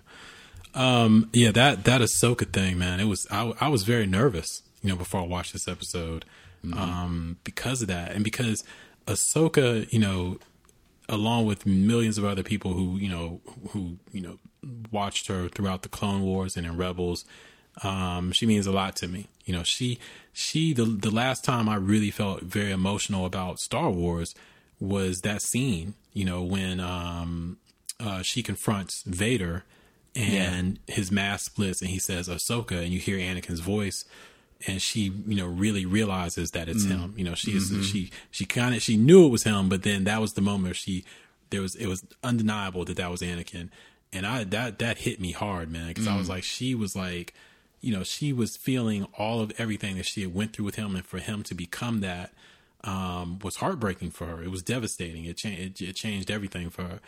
And just you know, watching that character grow up throughout the Clone Wars, and then you know, and through, and then become a woman, you know, in Rebels, um, and then earlier this year, man, it's hard to believe that the Siege of Mandalore on Clone Wars took place in 2020. Like it seems like that was a million years ago, um, but that was this year. That was back in. Remember that that started that whole arc. I think started when the pandemic hit so that wasn't that long ago for us in our memories and that last scene um actually yeah that was the last time i got i felt very emotional with star wars. It was when um her and rex you know burying the bodies of the other clones Yeah. the music kevin kiner's uh, uh score and you know then vader rolling up later. I mean all of that. Wow. You know just uh ahsoka ahsoka ahsoka ahsoka. So I was nervous before this because I'm a Rosario Dawson fan. As we've talked about on this this show, you know, I'm a fan of hers as well, and I was happy that she got the role. But I always kind of felt, you know what, Ahsoka Prime, so to speak, is always going to be Ashley Eckstein because I hear her Yeah, voice. yeah, you know, that's the yeah. voice I hear in my head when I think about Ahsoka. And animated, not just Ashley, but just the animated um, Ahsoka is the real Ahsoka to me Yeah. um you know that's you know that you know take that as if that sounds like a cliche or, or not cliche but that sounds kind of backwards the animated Ahsoka is real to me um maybe that's a paradox is what I'm trying to say but so I was feeling a little nervous now when I started watching this episode first of all let me say I think it's a beautiful change of pace um because this episode is noticeably slower Yeah. than the other episodes. And after I saw it, I saw an interview recently with um, Dave Filoni where he talked about this episode. And he says he purposely, you know, had a conversation with Jon Favreau. He's like, listen, I want to slow this episode down. I want to spend more time doing longer shots than we usually do. Um, and that was noticeable to me upon the first or second viewing. It's just like it's a really meditative, you know, episode. And it's an absolute homage to those, you know, Seven Samurai or Yojimbo or, you know, some of the Westerns. It's like, it's very samurai like, you know, very, very samurai like. Um, and I really like that about this episode. I also, it left me first. First, it left me kind of feeling cold at first. That planet is that planet, planet. That planet is so raw or so barren and so desolate. You know that it was like that didn't really mix in my mind with Ahsoka. Ahsoka is bright and, you know, her vibe is always kind of like, you know, she's Ahsoka. You know what I'm saying? It's like there's a happiness to her, even when she's, even when there's a, a sadness, there's still a little bit happy. So the planet kind of threw me off at first because I'm like, oh, this is, this doesn't feel like Ahsoka's vibe. Um, and then we find out she's there on a mission. So it's like, okay, well, she's not living there. She's just there on a mission. Um, so when Rosario showed up for me, Arthur, I had a little trouble at first, you know, accepting her as Ahsoka. She felt, you know, she felt like she felt like if you would have told me that's Ahsoka's cousin, I'd have been like, oh, okay, that makes that's Ahsoka's cousin. You know, that makes sense. Um, Basoka, whatever her name is, you know, that's that's that's her. She looks like she's family of Ahsoka. Um, but I had a trouble accepting her, and and I guess it was her voice. It just wasn't. It wasn't the voice, you know. And it was like she sounded like Rosario Dawson to me. Um, this was first viewing. I got to uh, preface it by saying Yeah, that this was first viewing. Um, her movements though started to win me over because, like you said, she moved like Ahsoka, so you could Yeah. tell that she spent time studying, you know, Clone Wars and Rebels and seeing how Ahsoka moves, um, the animated Ahsoka moves, and she she mimicked that, especially when she takes the uh, the town. She jumps up on the um, like on that little bridge Yeah, and takes out uh-huh. that bell and she's fighting those cats and she has the, the facial expressions. I'm like, damn, that's Ahsoka, you know, so Yeah. she started to win me over there. Um, but I never really, I never kind of completely, I've, I've watched that episode maybe three or four times now and I've never completely accepted her as Ahsoka, but I know that we know that now there's going to be an Ahsoka series. Um, I'm certain that after three or four episodes of that series, you know, she'll be Ahsoka to me. You know, I really hope that I'm also still going to get animated Ahsoka. I hope that this that doesn't preclude preclude um, getting animated Ahsoka. But just sticking on this one, it did take me a, a while to kind of like you know like okay, this is Ahsoka. But as an episode, um, I thought it was great. I thought the episode was great. Um, the way it was shot, again, the whole samurai feel of it, the duel between Ahsoka and Morgan Elspeth, um, was I thought was beautifully choreographed. The fact that as they were having a simultaneous like um, Western type standoff between Mando and Lang. Um, Michael Michael Biehn's uh, uh, dialogue there, where he tells Mando, you know, we're we're all willing to die for the right cause, and he says, which this is not. You know, and I was like, "Ooh, that was a great line." I want. I was mad when he died because I was like, "I wanted. I, I kind of want more of that." You know, why does he? You know, give us some more philosophy on why this is the great cause, but you're still here. You know, why are you still? You're still, you know, taking this this um the money to do what you're doing. Um, that was that was cool. So I was sad to see him go. Um, but I, I enjoyed pretty much everything about this episode. There was one thing though that took it um, for me that kept it from being a four star. Okay. and it's a nitpick. Oh, it's kind of a nitpick because Star Wars. I feel like they had an opportunity right here, Mm-hmm. right in this moment, to do what they're always they're always talking about. You know, well, I shouldn't say they are. Maybe maybe um, fans are always talking about. Listen, let's do something outside of the Skywalker thing. Let's let's make the galaxy bigger. Let's make the Star Wars universe itself as a franchise bigger, and let's create something brand new. And I felt they had the opportunity right here in this episode, and that's when uh, Ahsoka is communicating with with uh, the child. She reveals the name to Din, and then she reveals his backstory.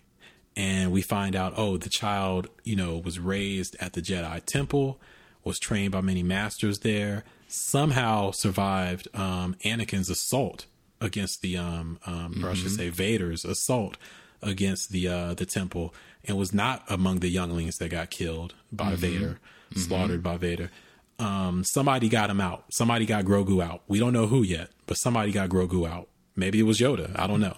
Um, but somebody got Grogu out. She mentions Yoda.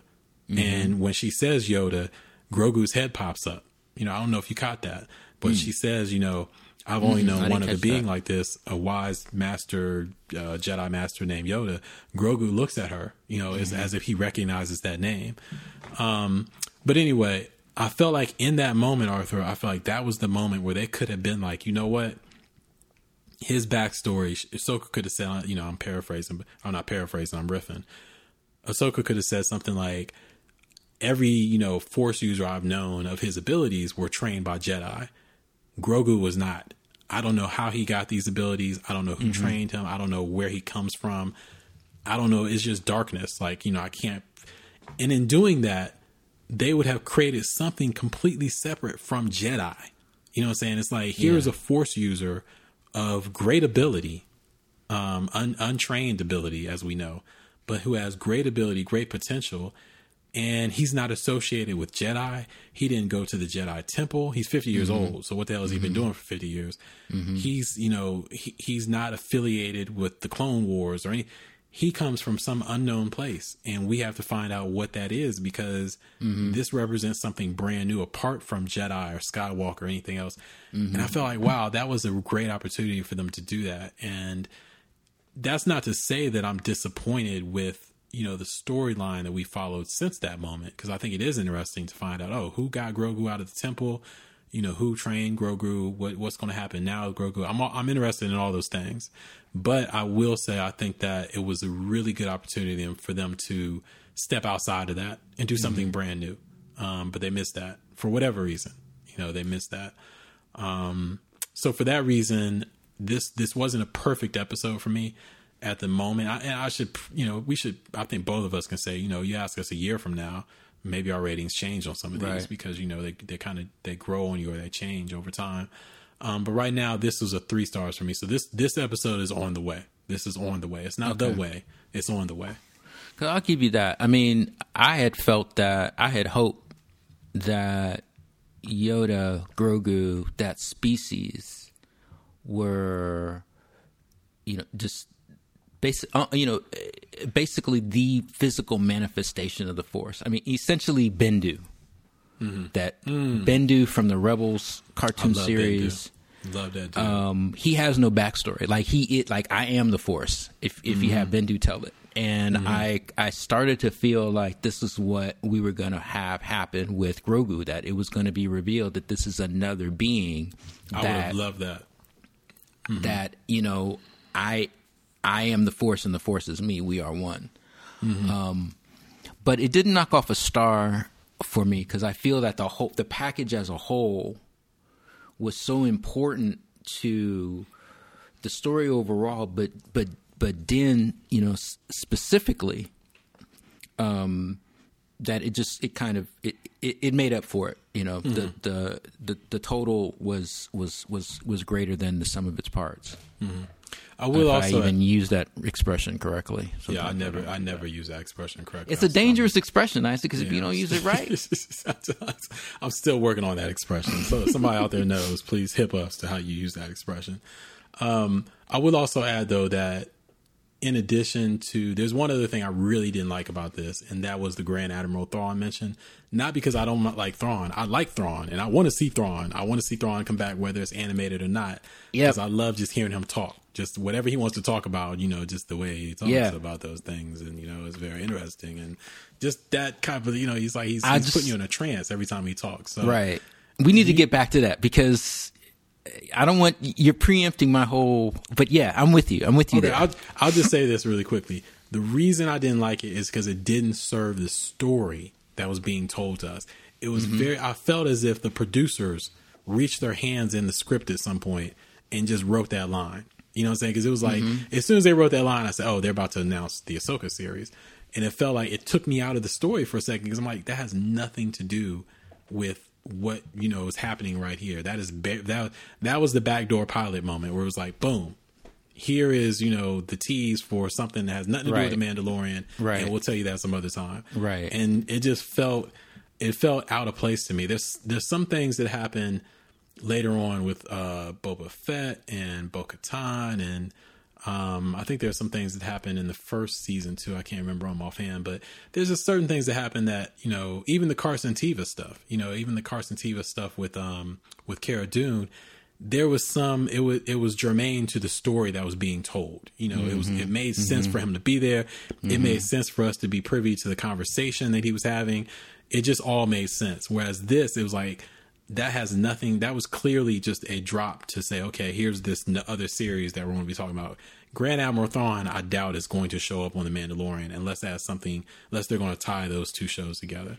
Um, right. So that kind of took it down a notch for me anyway. Okay, but anyway, we're going to get to that later because you said you got you're going to bring that up later, right? Right. And we got three episodes left. Okay, three episodes left. All right, this is getting it's getting this is where it's like your, my stomach started tightening every every Friday because it's like this is it's getting critical now. So I, I knew this was coming. Chapter 14, the tragedy. Um, Mando and the child arrive on Tython, and Mando places the child on the Seeing Stone at the top of the sacred mountain. Nothing happens at first, but then Grogu is surrounded by an energy field. The slave one arrives, and Boba Fett confronts Din, demanding the return of the armor Din con- recovered from Cobb Vanth. Fennec Shand, last seen in Chapter 5, accompanies Fett and reveals that he saved her life. Imperial troop carriers arrive and Fett and Shan battle stormtroopers. Mando tries to retrieve Grogu, but the child is still in a force trance. Mando is knocked unconscious by the energy field. Fett gets his armor from the Razor Crest and fights off the last of the stormtroopers. Dark troopers arrive and take the child. The Razor Crest is destroyed by a blast from Moff Gideon's cruiser.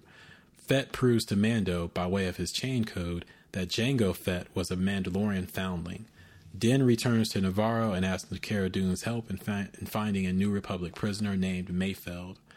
Moff Gideon confronts Grogu and taunts him, then orders that a message be sent to Dr. Pershing, informing him that Gideon has their donor. Arturius Maximus, thoughts on the tragedy? Okay, so really like this one. It was com- done almost completely on lo- what seemed to be on location. I mean, it was just an outdoor. We're using the terrain. Right. Everybody was saying it Um, was Southern. It was like some park in Southern California. They were like naming on Twitter, they're like naming where it was.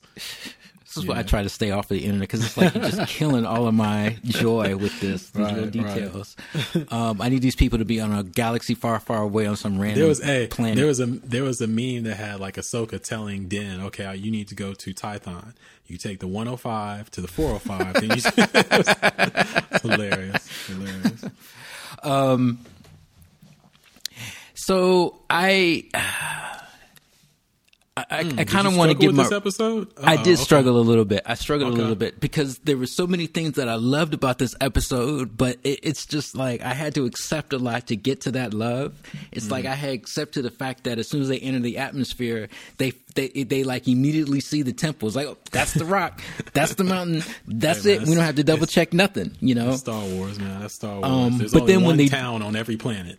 right but then when they do that you know they have the great shot of of mando hold you know holding grogu and they're flying you know what i mean and yeah, that was that was a lot of fun. that was- that was Grogu dope. Go woo. Yep, Yeah, that yep. was that was dope. um and even before that but when they when they're when they're approaching Tython and din is calling his name you know Mm, oh yeah, yeah, yeah, yeah. He's playing with them. yeah, he's, playing, with them and he's getting that interplay that and and that's when I not to discount what you were saying about those moments when they were bonding. Um, but that was a more that was a more obvious bond and I, I, I picked up on it immediately and, and enjoyed it, you know, for that. Um, I liked the the the visceral just violence of of the episode. Um, I know we were talking. You talked about earlier of how you know the stormtroopers getting getting picked off um, was just like man, these you know they dying left and right. Um, but to see Boba, I mean, you can talk about literally cracking helmets. Um, just to armor see armorer that style. yeah. Um, you know, with that weapon, not not you know, he's not going with guns. You know, he's going with just straight up brute force. Um, the the way that you had um, Grogu connect with the uh, the the the Seeing Stone and send you know call out to the Force. Um, you know, in, in a trance like, and I mean, he's sitting up there. He's got his, you know, he's holding his forefinger with his thumbs, and he, That was so cute, man. His little hands. like, like, doing his thing, right. He got into and have that, and and have the. Force actually, you know, protect him. That Den can't even get to him.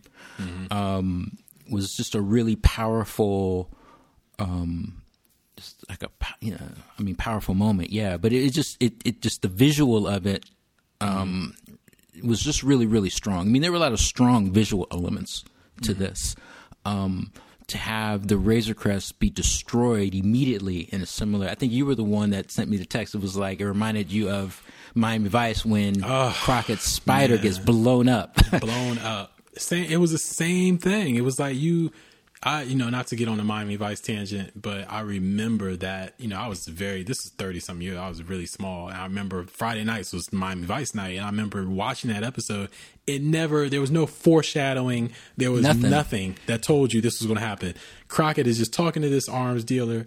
Dude is like one of gives a demonstration of how you know powerful his his merchandise is and he just blows up the spider and you like i remember watching it like what the fuck? you know what I'm saying? I'm like, I'm like eight years old or whatever. I'm like, what the fuck? What just happened? And, you know, your mouth drops. And because the spider is just like the Razor Crest, it was a part of the show, man. It was like, you know, that was the iconography of the show. And it just gets blown up in a heartbeat. And it's like, what? And you know, Mando had the same look on his his his uh, helmet that, that Crockett had on. Yeah, he just absolutely felt that. Um, But the, you know, there there are a lot of things that I could that I could that I could mention um, that I liked about this. But but to move it, keep it going. A couple things that I had a problem with, and thing number one was Boba when Boba first appears. He's talking to Jyn. Jyn. He's talking to Din. I'm thinking about Yeah, thinking about talking to Jyn uh. Rogue One Yeah. he's talking to Din and he tells him that he wants the armor that that Din recovered from Cobb Vanth. My thing was, okay, Boba, if you knew who had the armor, wouldn't it have been easier to just get it back on Tatooine from Cobb Vanth instead of going toe to toe with this A other dude Mandalorian. who's basically wearing Fort Knox as his armor?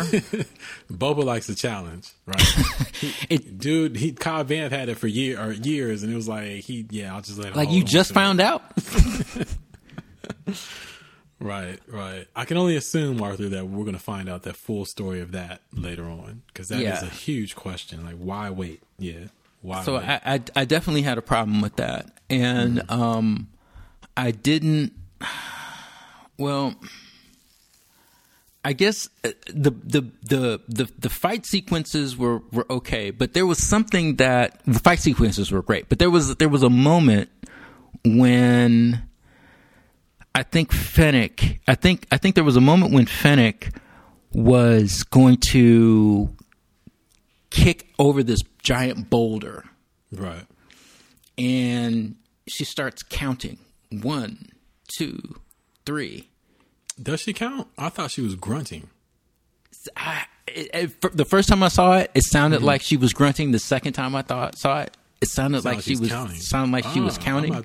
Okay, I got to go back and listen because I, I thought she was grunting. I mean, you know, she Fennec is like you know probably weighs you know 120 pounds, 115 pounds, soaking wet. So I thought she was grunting, trying to get that thing you know pushed over. But okay, I'm I'll go back and listen uh, because that would be weird if she's counting. Yeah, I'm not a thousand percent, but but see, here's the there, there there are times when there are times when the characters they say things or they use expressions that would not have existed in a galaxy far, far away. Oh, you know? okay, okay, all right. And it's it kind of like- to you. Yeah, It's um, chapter eight at the beginning when we had when Jason Sudeikis he's he's he's he's a he's a you know he's a Yeah, yeah, stormtrooper he's a yeah. he's riding a speeder and everything and they're and they're having this dialogue and he says say Jesus Christ or he says something he says something. Yeah, that just took me. Yeah, I, I it's just real casual and it's not really in character and so Right. so there were some things that, for this episode that that kind of uh, kept it from being a being the the complete way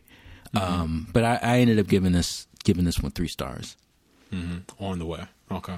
yeah we on the way Um, with this one So for me, this was this direct. This was written by Favreau. It's directed by Robert Rodriguez. Um, so some of the, the fighting style you saw and some of that visceral violence. I mean, Oh, yeah, that- that definitely came of, through. yeah, from what he does. Um, and I, I did. I love the opening scene with um Din and, and Grogu, and I, I you know, obviously because it, you know, they were basically having a very father son moment, and you know, very emotional thing. And I also really like that Din was very clearly trying to talk himself into what he, you know, he knew what he had to do. You know, his quest was to deliver the child back to the Jedi, right? yeah and he, he you know that was his quest but he was you know the more time he spends with the child the stronger their bond grows the harder it's going to be for him to actually you know do that you know to let go of the child and so in that moment he's talking to the child he's saying you know okay kid i'm going to get you you know the um back to uh you know the nice lady he calls Ahsoka the nice lady which was hilarious you know the nice lady on Tython said I'm gonna you know we just need to get you here and you know I'm gonna deliver you to the Jedi and they're gonna take really good care of you they're gonna train you because I can't you know you're too powerful he's telling the child all this and he's like and he tells the child you know you have to accept this and he's saying this, but it's like he's really talking to himself. You know Yeah. what I'm saying? Because he's not, he knows, uh, this, how am I going to let this, this is basically my kid now. This is my son. You know, how can I let him go? Um, and so he's talking to himself. So I thought that was really poignant, you know, and, and, and very, and I felt that, you know, as a father, that touched me. Um, but this episode, I'm with you. This episode really presented problems for me. And because I really liked a lot of it, but then my problem with this episode, I barely, it, it was almost like what I just said about the previous episode with the Grand Admiral Thrawn mention. Mm-hmm. And the fact that it felt very much like um, I could feel the, the creators and the producers' hands in the script too much. I felt that way with this issue, this episode, in the sense that I felt like this was retribution for Boba Fett fans, and um, chief among them being, you know, Jon Favreau, Robert Rodriguez, probably as well. Where it's like, okay, we love Boba Fett, and we've always loved Boba Fett, even though he really didn't do shit. And in the in the in the in the original trilogy, now he's done a lot of things in the Legends um, stories, and and even I think in some of the canon comic books as well. But as far as like the films, he you know his, his where he, where most people know him from, he really didn't do anything um, except for I think that brilliant. I, I love the moment when he, you know, he's the only person that realized you know the the Millennium Falcon was hiding amongst the debris. Um, I thought that was that was a brilliant moment.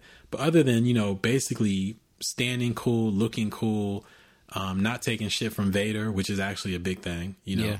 Um, he really didn't have too many big moments, and so for fans of Boba Fett who've been like, you know, basically stands for Boba Fett for decades now, this felt like okay, we are going to have this this episode just kill all the noise. You know what I'm saying? Like you don't think Boba Fett's the shit?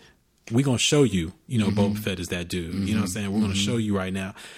And so it just completely took me out of the show. That action sequence. Yeah. And let me let me just say, I like Temuera Morrison as Boba Fett. Yeah. I like the way he's playing him. I like Yeah. the fact that it seems like I love the line when he tells um Den, you know, Den is like, you know, looks at um Finnick is like, I thought, you know, you were dead when I saw you on uh uh Tatooine.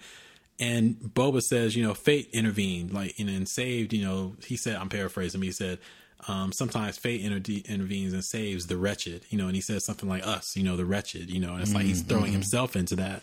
I was like, oh shit, this is Boba Fett with like layers and Boba Fett mm-hmm. with like pathos. And, you know, it's like, we're going to get a whole lot of like interesting things from Boba. So I was, I like Boba Fett, you know what I'm saying? I like him much more now than I did as a kid. Um, but my my appreciation for Boba Fett is built on those things, not on his his propensity for violence. You know, what I'm saying not on his propensity to be, you know, a quote unquote badass. And I felt that this episode showcased that in a way that it was like it was almost like they were retconning him. You know what I'm saying? It was like they mm-hmm. were just like, yes, we are going to prove in these ten minutes that Boba Fett is the baddest motherfucker in the world. You know, and it was mm-hmm. like, mm-hmm. oh, how are we going to get Den out of the way? Because this is his show. Oh, I know. We'll just knock him unconscious for like ten minutes. Yeah. Um, that way, that way, Boba can just wreck shop, and then Den will come back, help out Finnick. By the way, Finnick was it was was busting heads like through the whole episode. Finnick Finnick Shan is now one of my favorite characters. Um, because I like Ming Na Wen. I've always liked Ming Na Wen. Um, who by the way is fifty seven years old. Arthur, she's fifty seven. 57 um and she's fine as hell by the way as well and she she you know she was handling business. But then Den gets knocked unconscious. Boba wreck shop just without any armor. He just wrecked shop for a while. And again it was like complete showcase.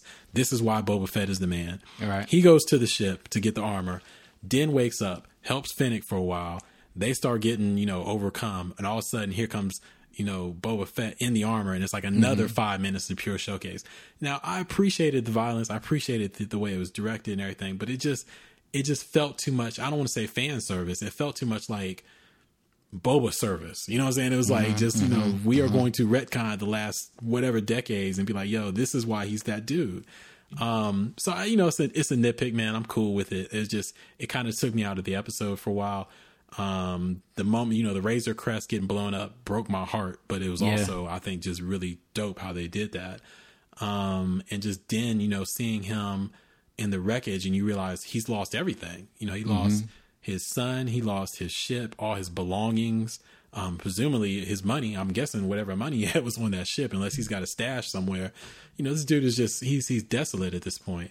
Um, so you know, I love Grogu on the Seeing Stone. I was immediately like, okay, who did who did he call? Who did he call? Who did he call? You know, it's like, you know, all the theories. Was it was it Luke? Was it Ezra? Was it uh? They Cass was throwing out names I never heard. I don't play the video game, so Cass was Cass was talking about was it uh was it I think Cal Kestis or somebody? And I was like, I don't even know who that is, but they were like, it could be any, you know, all the they were just throwing out Jedi's. Cass were like, maybe Mace Windu, you know, the Mace Windu theory that he's still alive. Maybe it was Mace, or maybe it's going to be a Force Ghost. Maybe Yoda will show up. That was cool to me to see, you know, have that mystery around. So ultimately, though, I had to give this episode, I gave this episode in between. I gave this a um, uh, two and a half stars. So basically, this looks like the way slash on the way. So I was in between those two. Um, this looks like the way and on the way. So that's where I'm at with this. You know, I thought I, I thought you'd be a solid three because I knew your thoughts about this episode, you know, from previous conversations. But Grogu on the light cruiser in the detention center, just tearing up those those those Oh, yeah, poor yeah, stormtroopers, going to Yeah. town. going to town on them. Yeah, and let me let me say this really quickly, man. People were online talking about you know this is just more proof that Grogu has the dark side in him because he was force Mm-hmm. choking stormtroopers. This dude is a foot tall. What the fuck else is he supposed to do? How is Right. he supposed to Right. defend himself? Right. You know what I'm saying? It's like he Right. can't he can't wield a lightsaber at this point. He can't hold a blaster. Yeah. You know what I'm saying? It's like if there's people coming at him, or if he's in danger, if he feels like somebody he loves is in danger, like he did with Den and, and when he force choked Cara, he's just doing whatever he can do. So, and let's not forget, Luke you did the force choke. Remember in Return of the Jedi, he did the force choke. Um, so yeah, I feel like people were blowing that out of proportion. You know, I mean, it may maybe future episode, maybe we'll see Grogu turn towards the dark side or something. But I, I feel like people are blowing that out of proportion. So anyway, two more episodes. You ready? Uh, chapter fifteen, The Believer. The Believer, um, written and directed by Rick Famuyiwa, my man, my man, Rick. Um, Cara Dune, now Marshal of the New Republic, arranges for the release of prisoner and ex-imperial Miggs Mayfeld from the chop fields of Karthon. Mayfeld tells Din, Cara, Fett, and Shand that they will need to travel to a hidden Imperial Rhydonium refinery on Morak in order to get the coordinates for Gideon's ship via an Imperial terminal. On Morak, Den and Mayfeld hijack a Rhydonium transport, disguise themselves as Imperial soldiers, and fight off a band of pirates. I'll put pirates in quotes. We'll get to that later. Mm-hmm. At the Imperial refinery, Mayfeld refuses to enter the mess hall where the terminal is located for fear of being discovered by a former commander, commanding officer, Valen Hess. Din ac- accesses the terminal himself and removes his helmet so that the machine can scan his face. Hess orders both Den and Mayfeld to have a drink with him, where Mayfeld, after listening to Hess callously dismiss the horrors of Operation Cinder, part of Palpatine's contingency plan, kills Hess. Mayfeld kills Hess. Den and Mayfeld flee the refinery and are picked up by Fett. Den reveals that he was able to acquire Gideon's coordinates, then uses the information to send them off a threatening transmission. All right. So, bruh, how did you feel about chapter 15, penultimate episode of the season, The Believer? great acting um, by Pedro here. The the looks on his face with without the mask on, he looks he looks so uncomfortable. he he Yeah. looks so uncomfortable. Um, I mean, I think I think you were telling me that Pedro Pascal himself, you know, he had issues of not being able to. He he wanted his face shown more, Yeah. Yeah. and That's what- I that's- that's think I think this yeah. was you know a, a, a deliberate attempt at making that happen for him and really really giving him an opportunity to showcase Mm-hmm. you know this his his skills and what what did it for me is when he seeing him at the terminal realizing that that he can't find out he can't find Gideon's ship he can't find Grogu unless he pulls his mask off. To me that mm-hmm. was that was him crossing that threshold of I'm dad. I got to Yeah. I got to get my boy back He, he says, he At says, whatever cost. If we don't get this information, I'll lose the kid forever. Yeah. Um, and you know, Mayfeld, man, and I, I didn't I didn't really like him in season one. Like I wasn't invested in in in in his character. Uh, you know, in season one, uh, the you know the prison break episode. But here, I I really appreciated him more. And it's like I appreciated him along with the characters in the episode. you know, appreciated him because um, Den could see his pain and the horrors that he saw as and I know he wasn't he was a sharpshooter, so he wasn't necessarily an, an officer, but he had some he had some serious rank. Um, and really seeing that he was at the time, you know, drinking the Kool Aid, and still, you know, stood by and watched the annihilation of of people, Right. Um, you know, in the name of, you know, order for the galaxy. Um, I uh, I did like the action sequences here. I liked that, and I know that you refer to them as pirates in quotes, but um, I, I, I, you know, I liked that there were people local to the planet who were rebelling against the presence of the empire there, uh, presumably mining the planet's resources at the expense of the people in order to further an agenda that doesn't benefit them in any kind of any kind of way. Um, I uh, I I did kind of like this bonding uh, uh, of um, Cara and and uh, and Finnick. Um, and it, what I really really liked is that everybody was doing this. Uh, with the exception of Mayfeld, who was doing it, you know, very apprehensively, but you know, everybody was doing this. Like all Den had to say was, "They got the kid." Right. Gideon has Gideon has a child. It's like, really? right. Okay, Well- that changes things. Right. Let's go. let's Yeah. you know, let's all mount up. Right. Um, But yeah, there was there was some good acting here. Um, we'd never seen the the inner workings of of of the imperial, at least being in an imperial environment.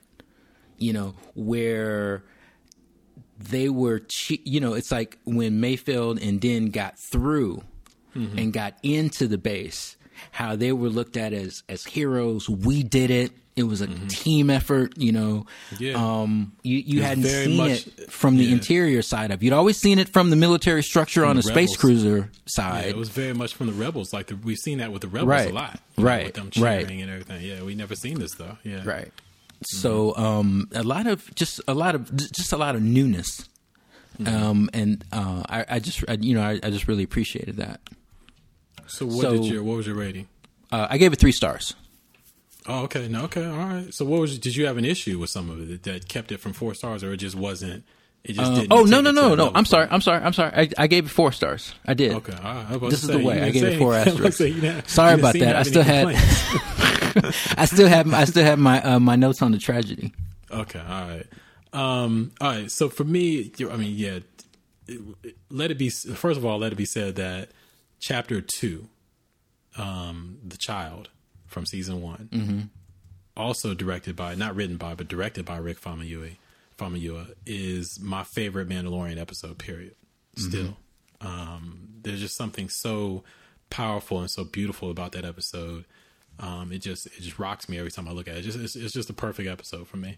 So I was going into this one thinking, man, I, I you know, is Rick going to be able to, to to do you know um, what he did with chapter two? He also did chapter six, I believe, the prisoner, which was you know it was all right. It was it was very well directed. I think the script you know needed work on that episode, but it was very well directed.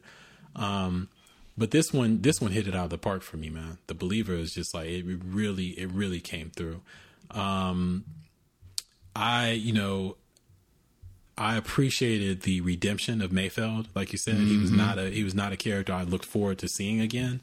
Um, but I think he was used very, very, very effectively in this episode as a tool to not only question um, his own, you know, beliefs and his and the beliefs of uh, you know some of his the people he served with, but also to you know throw a, a kind of like to to nudge Mando um, into you know based on what Mando Mando's recently experienced, and just kind of take that and say, you know, are you really sure about your own belief system? Because when Mando takes off the uh his you know the Mandalorian the Beskar and Yeah. puts on that stormtrooper or that that trooper um suit, and it's like Mayfeld makes a really good point. He says, you know, people will go, you know, people have things they believe in, but then, you know, when shit really goes down, you know, when we have to survive, you know, we start really start throwing things out the window is basically what he mm-hmm. says. And he's like, look at you. You know, he said, you know, you said you can't take your is it he, he basically questions it, is it that you can't take the Mandalorian helmet off? Or is it that no one can see your face? Which one is it? Because those are two different mm-hmm. things. And mm-hmm. it was like, oh, he's right. You know, those are two different things. It's like, what's the rule? You know, um, and Mando is just you know quiet through a lot of that, and but he does make the point, you know, me and you are nothing alike, and blah blah. But you know, Mayfeld is not having it, and I, I thought that the question of identity and you know belief systems between you know mostly thrown out by Mayfeld. Also, Cara Dune questions Mayfeld. You know, are you still an Imperial? Basically, you know, mm-hmm. what do you believe? You know, all these things happening. I thought was just really well handled. And then when you throw into that, like you said, this idea of colonization, um, and we see you know the empire is there, you know, occupying this planet, occupying you know taking these resources and they're you know as they you know Mando and Mayfeld roll by and see you know the villagers you know on the side of the road, the impoverished people, and they the little boys just looking at him, um, and he's you know Mando is a foundling, you know what I'm saying, so he's he's probably experienced some rough. You know, whatever was going on on that planet before those droids showed up and killed his entire family. I don't know where how he was living, but he knows pain. You know what I'm mm, saying? yeah, And yeah. He looked into that little boy's face. He might have saw a little bit of himself in there, and he's like, "Damn, this little boy is looking at me like I'm the colonizer." Mm-hmm. Um, and mm-hmm. then when the quote unquote pirates show up, the, Mando calls them pirates. He thinks they're pirates, but then we see they're blowing up the Rhydonium. They're not trying to take it; they're blowing it up. Yeah. So it's like, oh, wait a minute, these cats may be freedom fighters. You know, they may be, you know, quote unquote terrorists, re, re, uh, the, the rebels, you know, the revolutionaries who are trying to get these colonizers off of their planet. So they're Yeah. going to blow up, you know, these, they're going to risk their lives and blow up this. But then we see Mando take a lot of them out. You know I'm saying? He's, he's fighting them because in reality, man, if he had time and said, listen, whoa, whoa, whoa, I'm not one of them.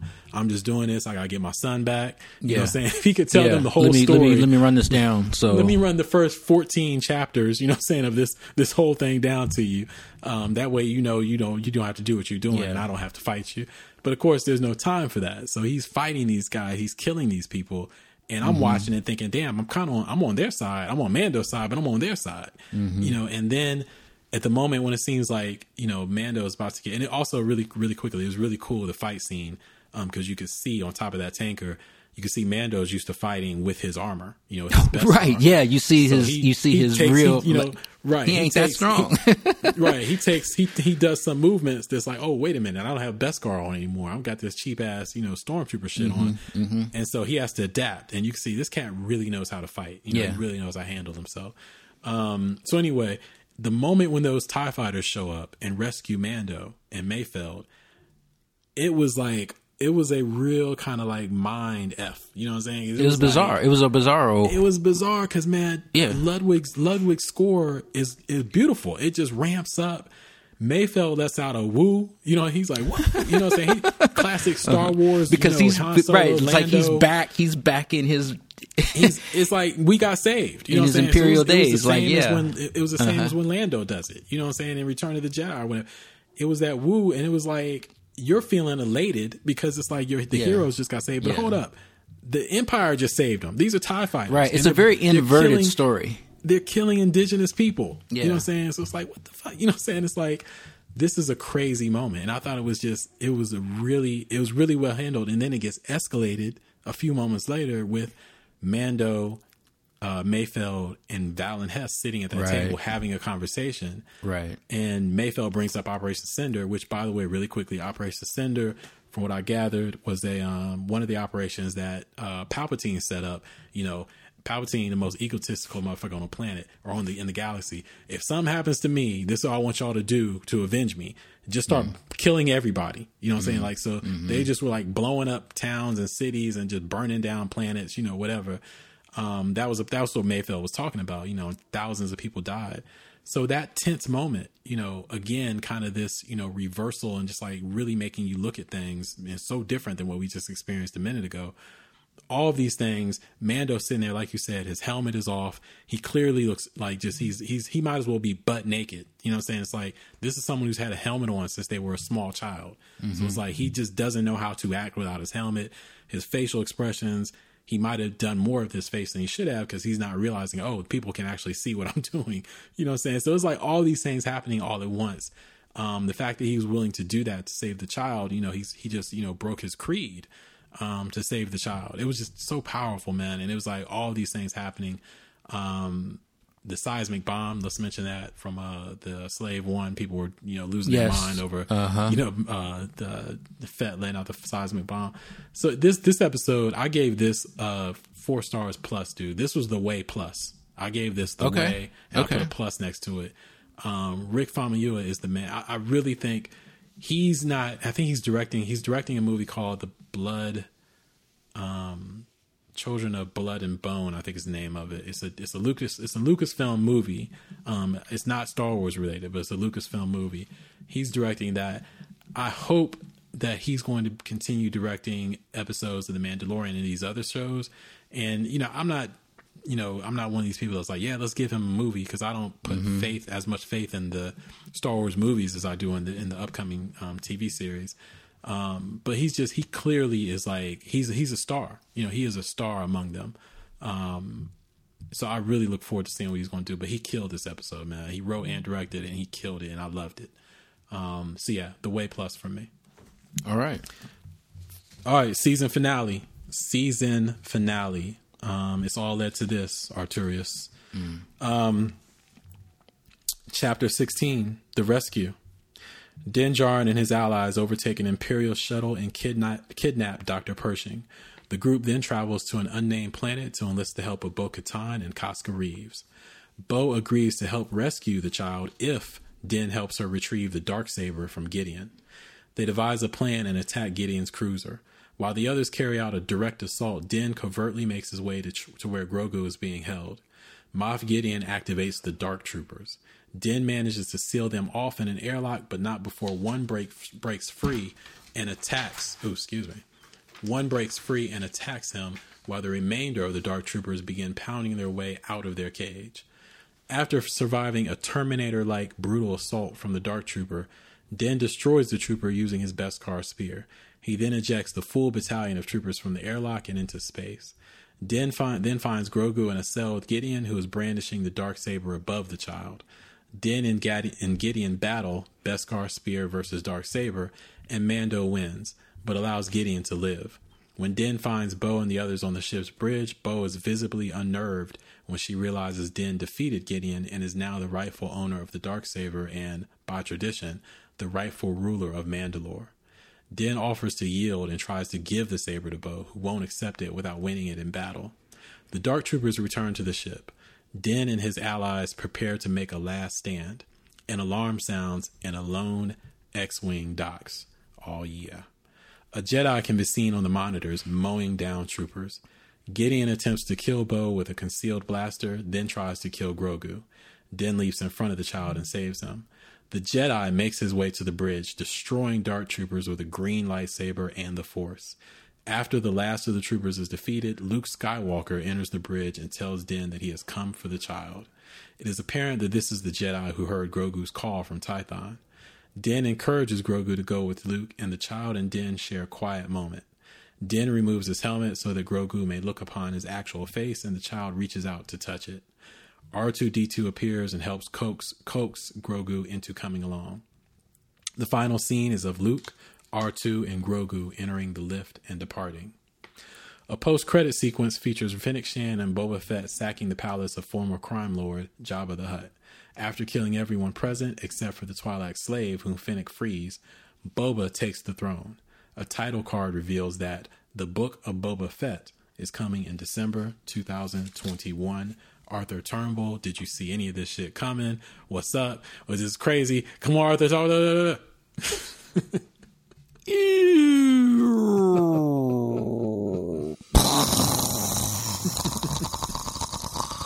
What does that mean?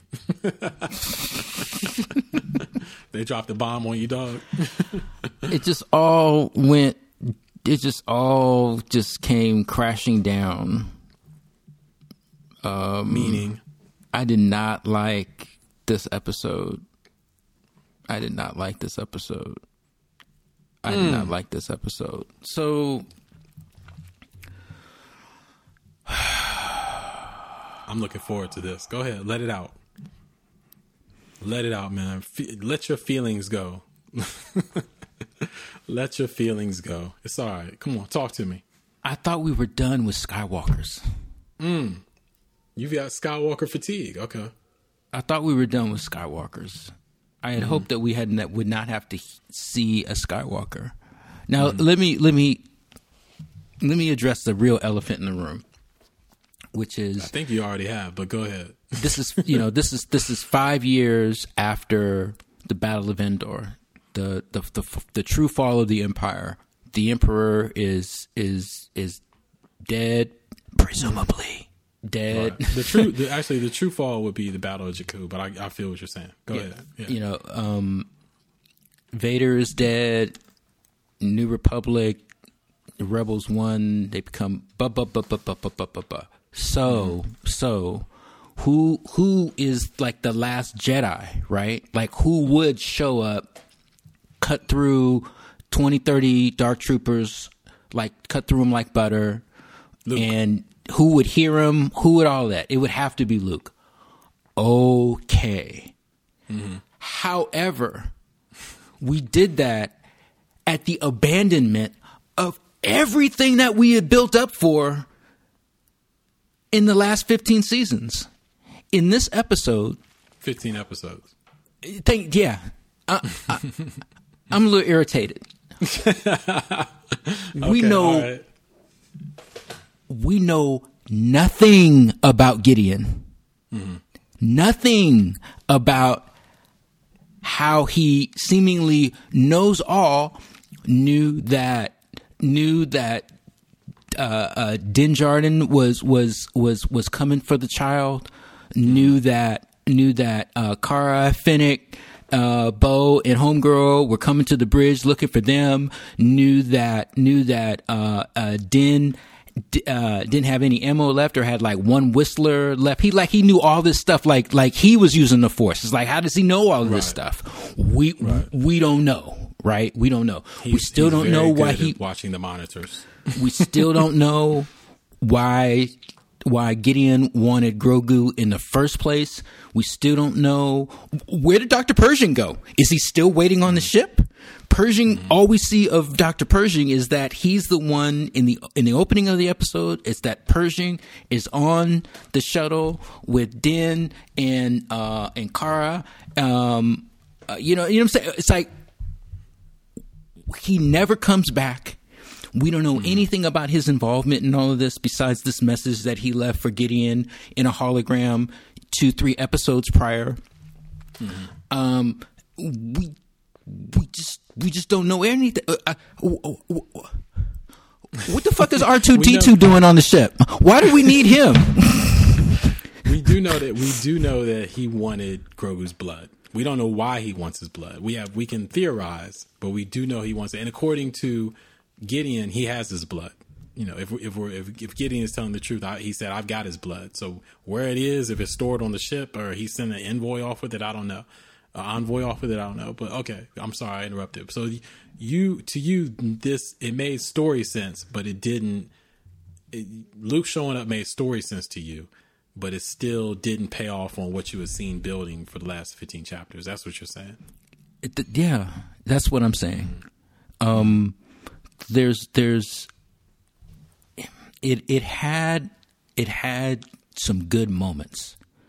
The the um the goodbye between Grogu and Jen was just I mean that was just gorgeous. Um the build up seen only through monitors of Luke coming to see Grogu put his hand on the screen because he's connecting with this Jedi. That was really, really good storytelling. Um, this was another episode where parts of it felt like, okay, you all run down this hall. Okay, you run down over here. Okay, you run toward me. Okay, you run away from me. You know, it seemed very rote. Um, the fight between Din and um, um, um, and the um, the battle trooper. Um, Dark Trooper, yeah. Thank you, thank you. The Dark Trooper that that was great. Um, the the you know the vacuuming of how the rest of them you know got got sucked out of the hole. You know that was smart. It was a mix between really good and really what the hell, you know. Um, I think that what I was what I was hoping for, even even even when I knew when once I saw the X wing, I, I I knew we had a problem, right?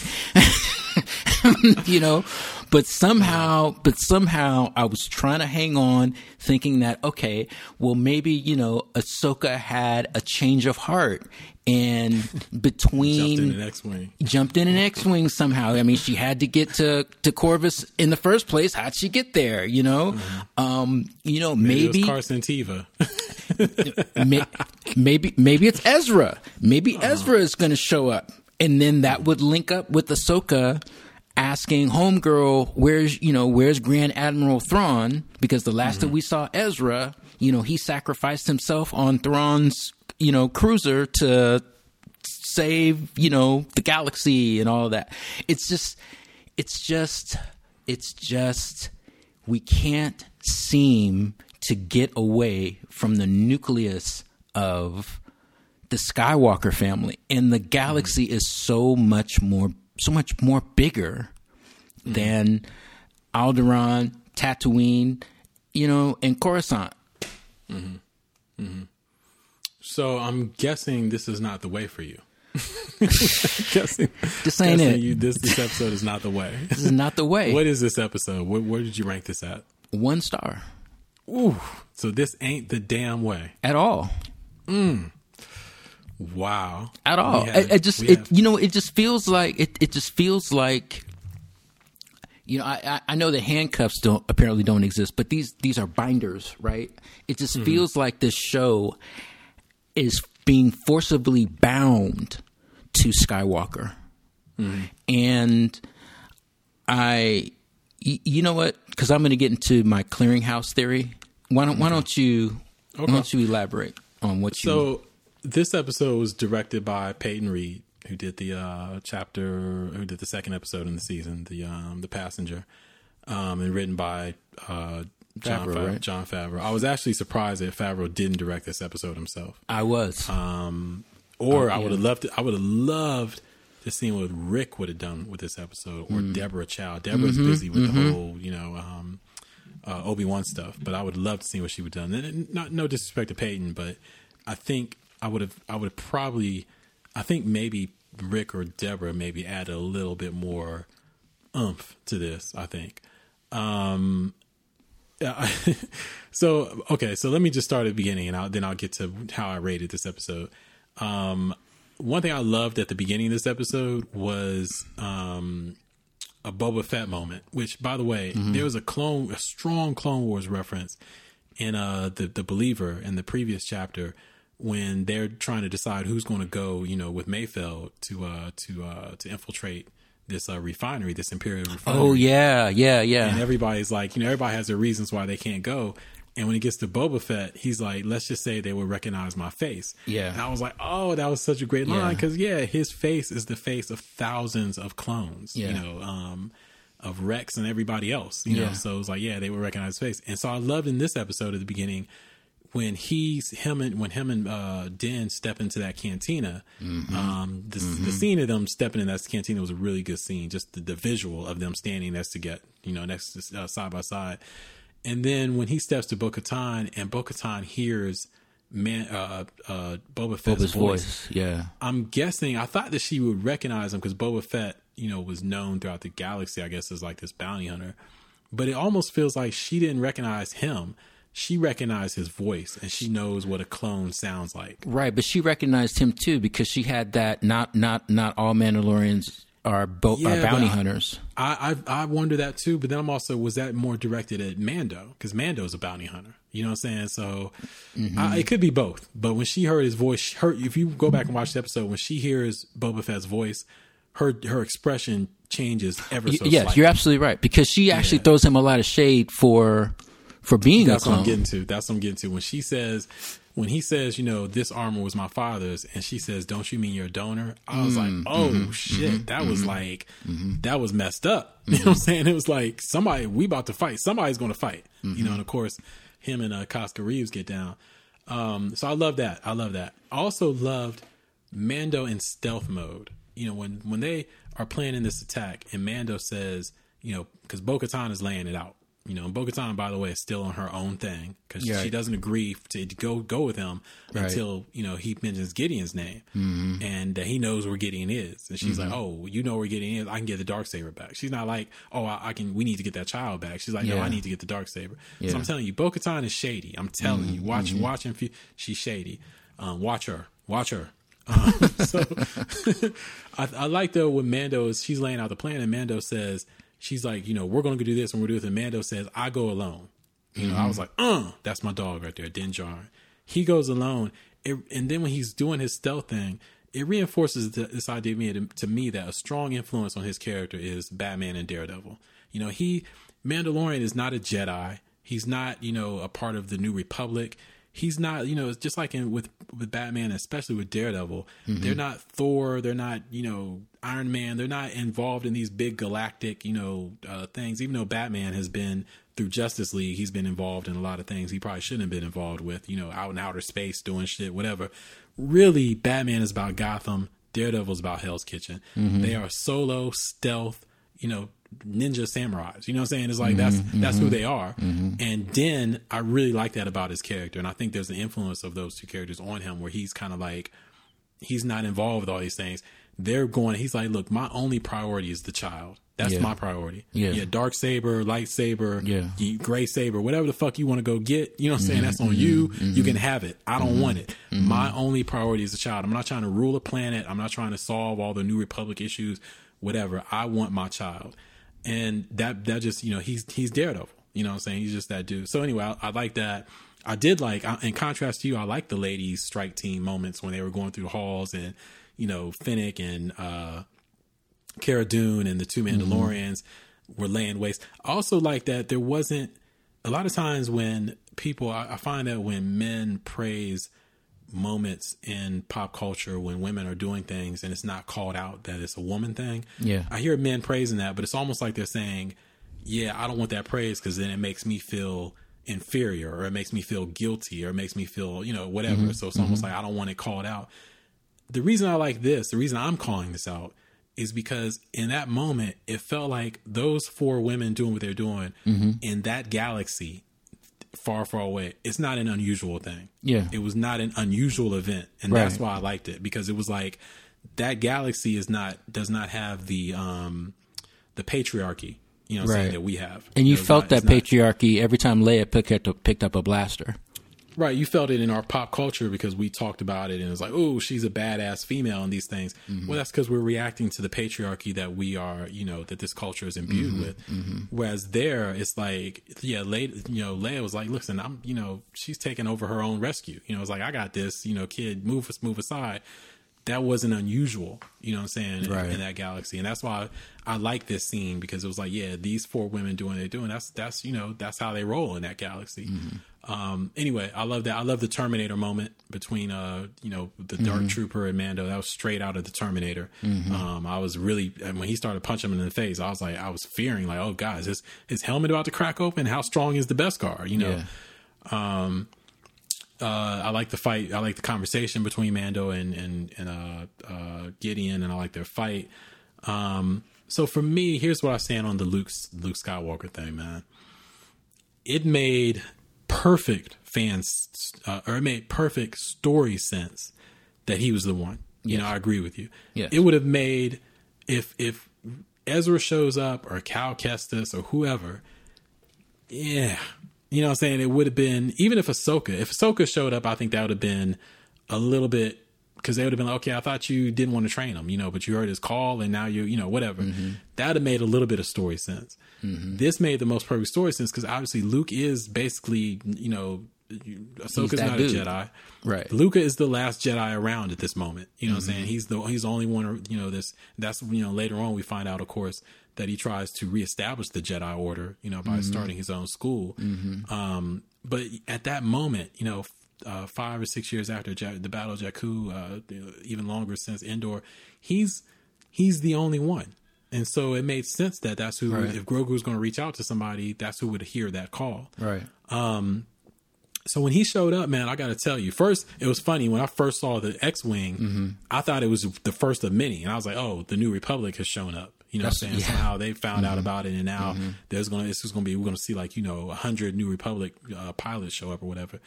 Um, that's what I thought for, for. But then when I realized, oh wait a minute, There's and like a half second later, I'm like, this is one guy. I'm like, there's only one person that rolls around in X-wing by themselves, And know then you see saying? a green that. lightsaber And when that green lightsaber lit, I gotta tell you, man, on that gloved was like, hand. yeah. Skywalker, whatever. I, I feel you on everything you're saying, Arthur, but I don't give a. F- I was like, yes. I was like, yes, yes, yes. I was 10 years old again, dog. I was like, here we go. The Jedi Master. This is, you know, listen, at, in Return of the Jedi, we saw Luke as a, you know, as a, as a Jedi knight, you know, Right. whatever. Right. And, but he still has some stuff to learn. And then he throws his lightsaber away after he defeats, you know, Vader, and you know he surrenders basically because he, you know, he shows the Emperor that he's wrong. Um, and then you know, again, if you don't follow the books or the comics or whatever, you really don't get a lot. You know, you don't know what happens to Luke after that. So for millions of people, this is their first glimpse of Luke after Return of the Jedi. Mm-hmm. We see him in, obviously, we see him in the sequel trilogy, but obviously, not to get into all that, but a lot of people were, were you know, felt like they that story didn't match to what they had in their minds, what they wanted to see. Right. Also, a lot of time has passed. You know, he's an old man. You know, by mm-hmm. then. Mm-hmm. Now this is still he's still a young man now, and to, so to see him show up dressed all in black. Yeah. that's right. Black is not the color of Sith. Dark does not always mean evil. Thank you, Western culture. Um, so to see him all in black, like he should be. I'm with you. Um, I am. Heroes, heroes wear black. Damn it. Um, and then the green lightsaber lights up, and he's mo- dude. He mowed through those motherfucking stormtroopers or Uh-huh. dark troopers. The last one when he just crushed them with the force, I was like, oh my god. Mm-hmm. I'm like, this is crazy. And so, to me, it was like, yes, I did feel. Wait a minute, why don't I look at this the same way as I looked at Boba Fett? You know, a couple episodes ago when they did this mm-hmm. with Boba, I didn't like mm-hmm. that. Mm-hmm. Is it because I like Luke, or what is? It's because this made sense with the story. You know what I'm saying? It was like this all made sense. and I do. I agree with you. I I agree that you know the guy who shows up is the guy, like the guy. You know what I mean? Top tier. Mm-hmm. He's the only one. I'm Dude, a- if he would have taken if if he would have taken off that hood and it had been Ezra, I might have turned it off because I'm like, what the hell? Nobody knows who this dude is. You know, I just not feel everybody like- watches Rebels.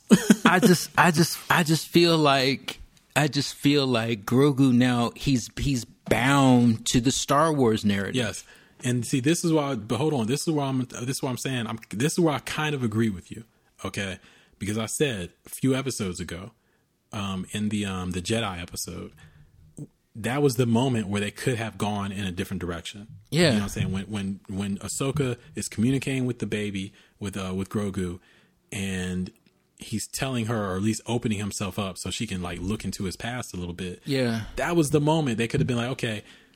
I've never seen anything like him because he didn't. He, you know, he's very strong in the Force. Somebody trained him, gave him some training. It wasn't a Jedi if they would have done that, then that would open up a brand new, you know, world of storytelling for Star Wars. Yeah, but and- they and- chose not to. And and the thing is, uh, you know, I, I, again, Luke Skywalker, Last Jedi, the you know quote unquote guy, right? Mm-hmm. But in reality, Ahsoka is in this in this Mandalorian narrative, and mm-hmm. she she left the Jedi Order, but she mm-hmm. didn't leave the that way. You know, Ahsoka's dangerous, man, because she was tr she was Ahsoka is- trained by Luke's father. Luke wasn't trained by his, but you know what I'm saying? Like she is, she's dangerous.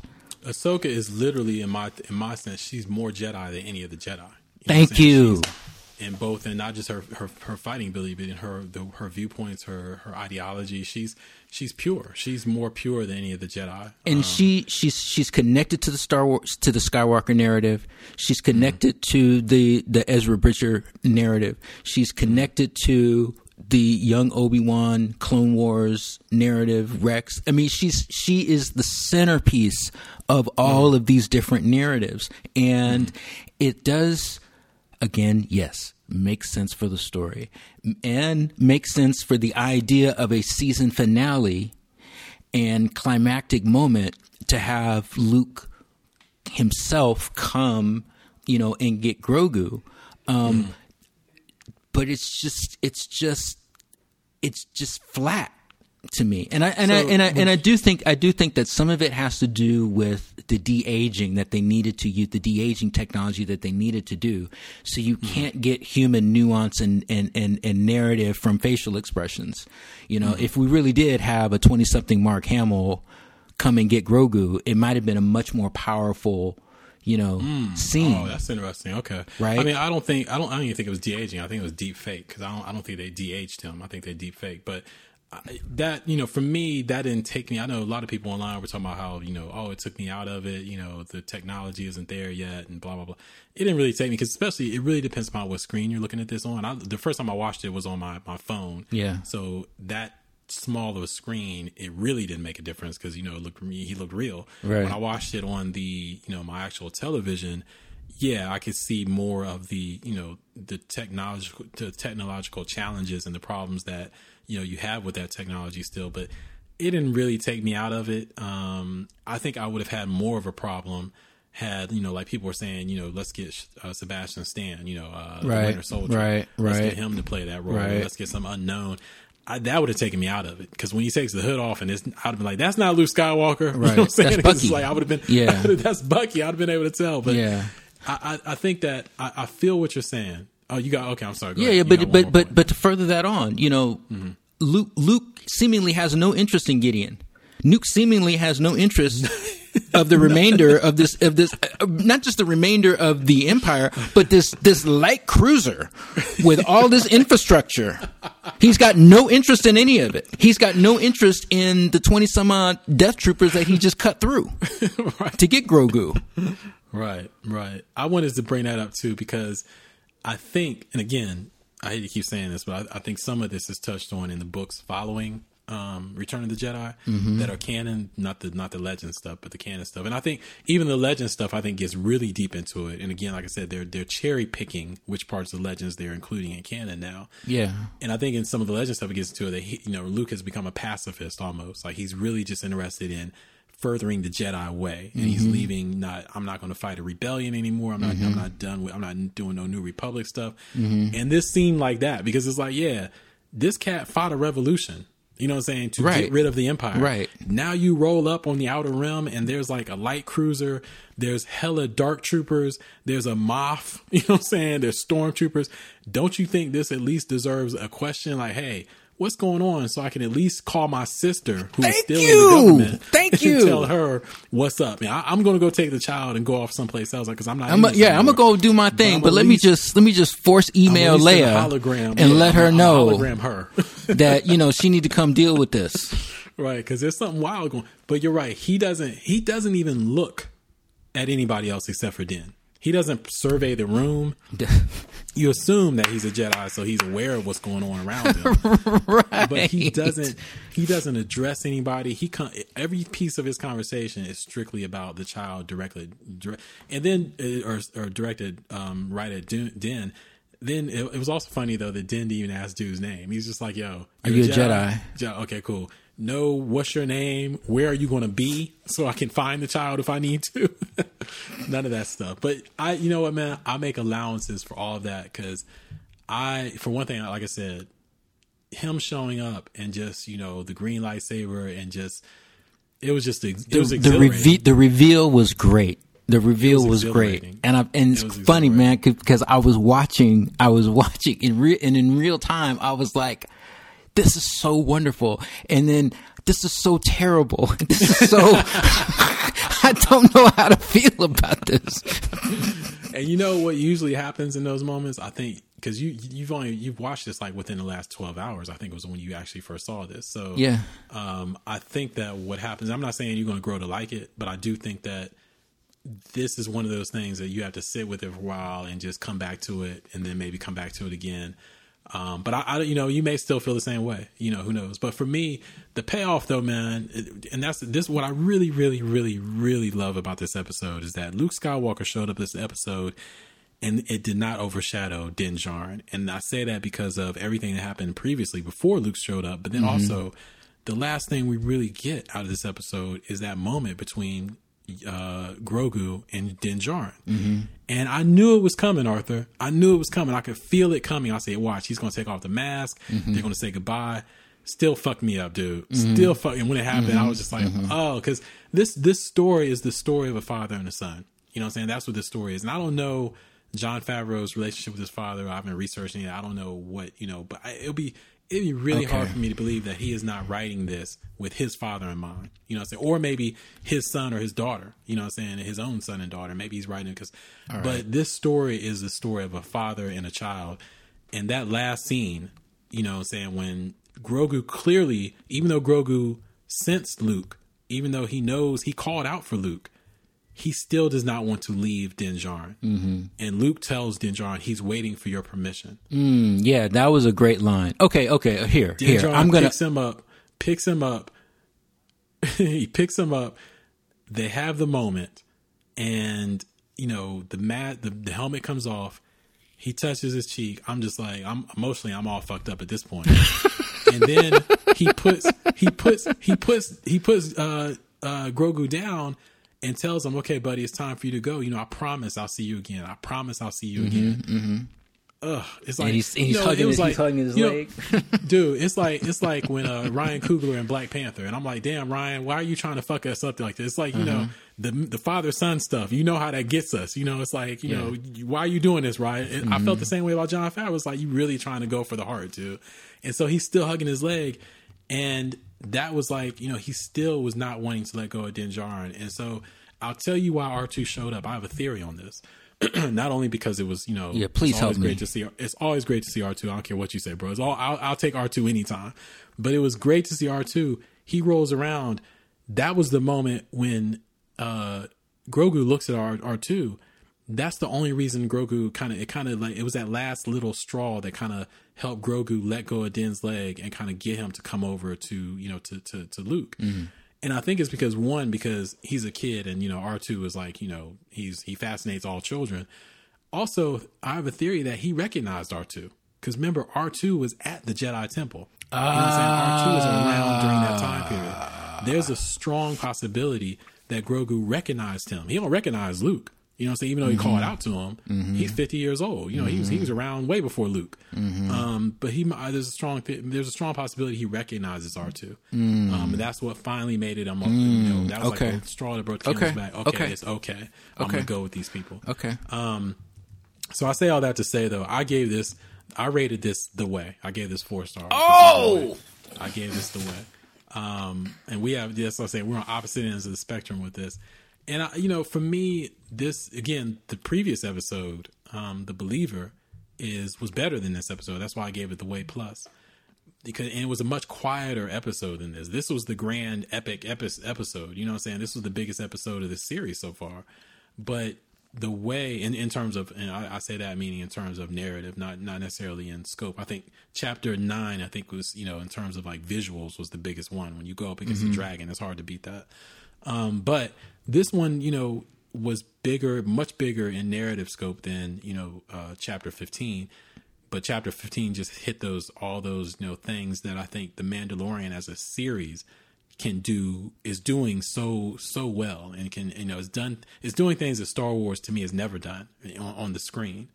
And I think chapter 15 is the best of that.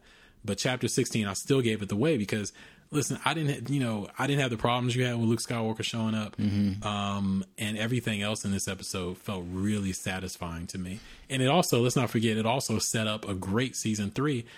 Din is now the rightful ruler of Mandalore.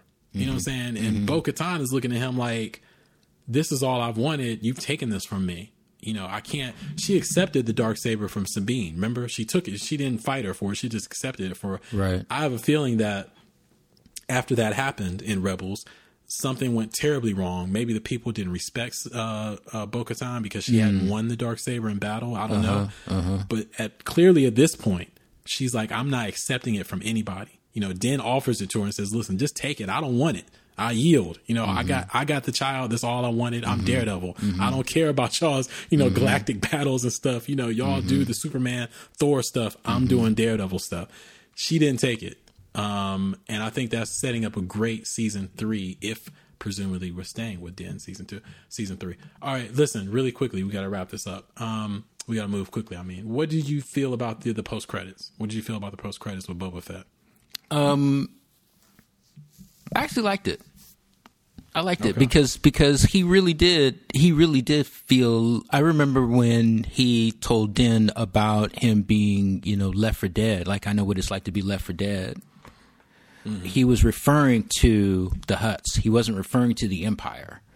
You know. Um He wasn't referring specifically to the Sarlacc pit. You think he was just you- oh, okay after the Star Sarlacc pits is what you're saying? Yeah, after the Starlight Pits. That's what I'm saying. Yeah, I, um, the, you know, him having issues, Boba Fett having issues with the Empire, notwithstanding, because I mean, he was he was putting it on the stormtroopers, um, like you know, like you know, y'all left me in the Starlight Pit, um, but he really had the issue of abandonment with the Hutts, and him coming back, seeing the opportunity to go back to you know his his old job basically, and regardless of him having um, a code that he negotiated with Mando's agenda, he you know he he dude's a dude's a bounty hunter. Like dude is about his thing and getting Right. money, you know. And so it was easy pickings for him to go back to Tatooine, a place that he knows, and set up shop in the place of Jabba. So, and I like that Fennec is with him, and uh, um, I, I think that that would be a good a good spinoff show. Um, Because I was worried that not only I was was I worried that Boba Fett would overshadow Jin Jindarin, um, Yeah. and see, Din. thank you. you I, I I I love Rogue One, so me too. I was concerned about what was going to happen with season three. If Boba's back, and Boba is that kind of character that you're not just going to have a one-on, one-off episode or a couple episodes and he's done. Is it going to be the Mando and the Fett? What's it going to, you know, what's season three going to be like? So, um, you know, I'm I'm I'm good with that. But but and I'm truly I know we got to get to this because I, I I think we should roll the character arcs into into what we want to see or what we're looking at for Yeah, yeah. you know season So- three. Yeah, so really quick, my thoughts on the the post credits. I'm I'm pretty much with you. I you know it was funny. I was I didn't know they were coming. You know, Nah. I, I was this I was watching this Friday morning before everybody hit the internet. Talking about you know saying make sure you watch post credit. I didn't know they were coming, so I was watching the episode. You know, in my you know shocked you know emotional state after witnessing all this, and I was just watching the credits and I was like, damn, they're not doing any uh any of the concept art like they usually do. So I was just watching the credits kind of in a daze, and then it cut to the post credits, and I was like, oh, you know. So I just happened to just by just by luck, you know, come across this. Dude, I was so And so- disgusted I turned it off. I didn't find out until yeah. right before we were going to record. See, I had a completely opposite experience. Um, but that's what makes that's what makes Madden real great. We can have diametric opposition, do, um, just like on Snobs, uh, the music snobs. So listen, um, for me, I, I you know I again I was not a big Boba Fett fan, you know, throughout the decades, but I like him what he's done in this season. I like the like I said the pathos of Boba Fett of old man Fett. Um, so I'm not I'm kind of on the fence though, you know, because I was like, uh, him becoming a crime lord. I like him conflicted. I like him recognizing that he's among the wretched and you know, not necessarily that I need to see him go after some sort sort of redemption, or you know, I don't want to necessarily see a redemption tale for Boba Fett. But I like the con the conf- the the confliction and the you know the I like all that tension. Whereas if if this is just him being a straight up bad guy, Um, nah, I'm not with that. I need to see a crime lord who's you know, I need to see like uh, you know, The Wire. You know, I don't need mm-hmm. to see like, you know, I don't need to see Boba well, Fett, you know, just straight being evil. You know, well, there's some so possibilities here because I mean, and that's that's what I was about to say. I don't I don't want to prejudge it. Yeah. Um, because we don't know what's going to happen. Um, yeah. Th- so I, will just say this because I know we got to move on. The scene itself, I thought was really dope.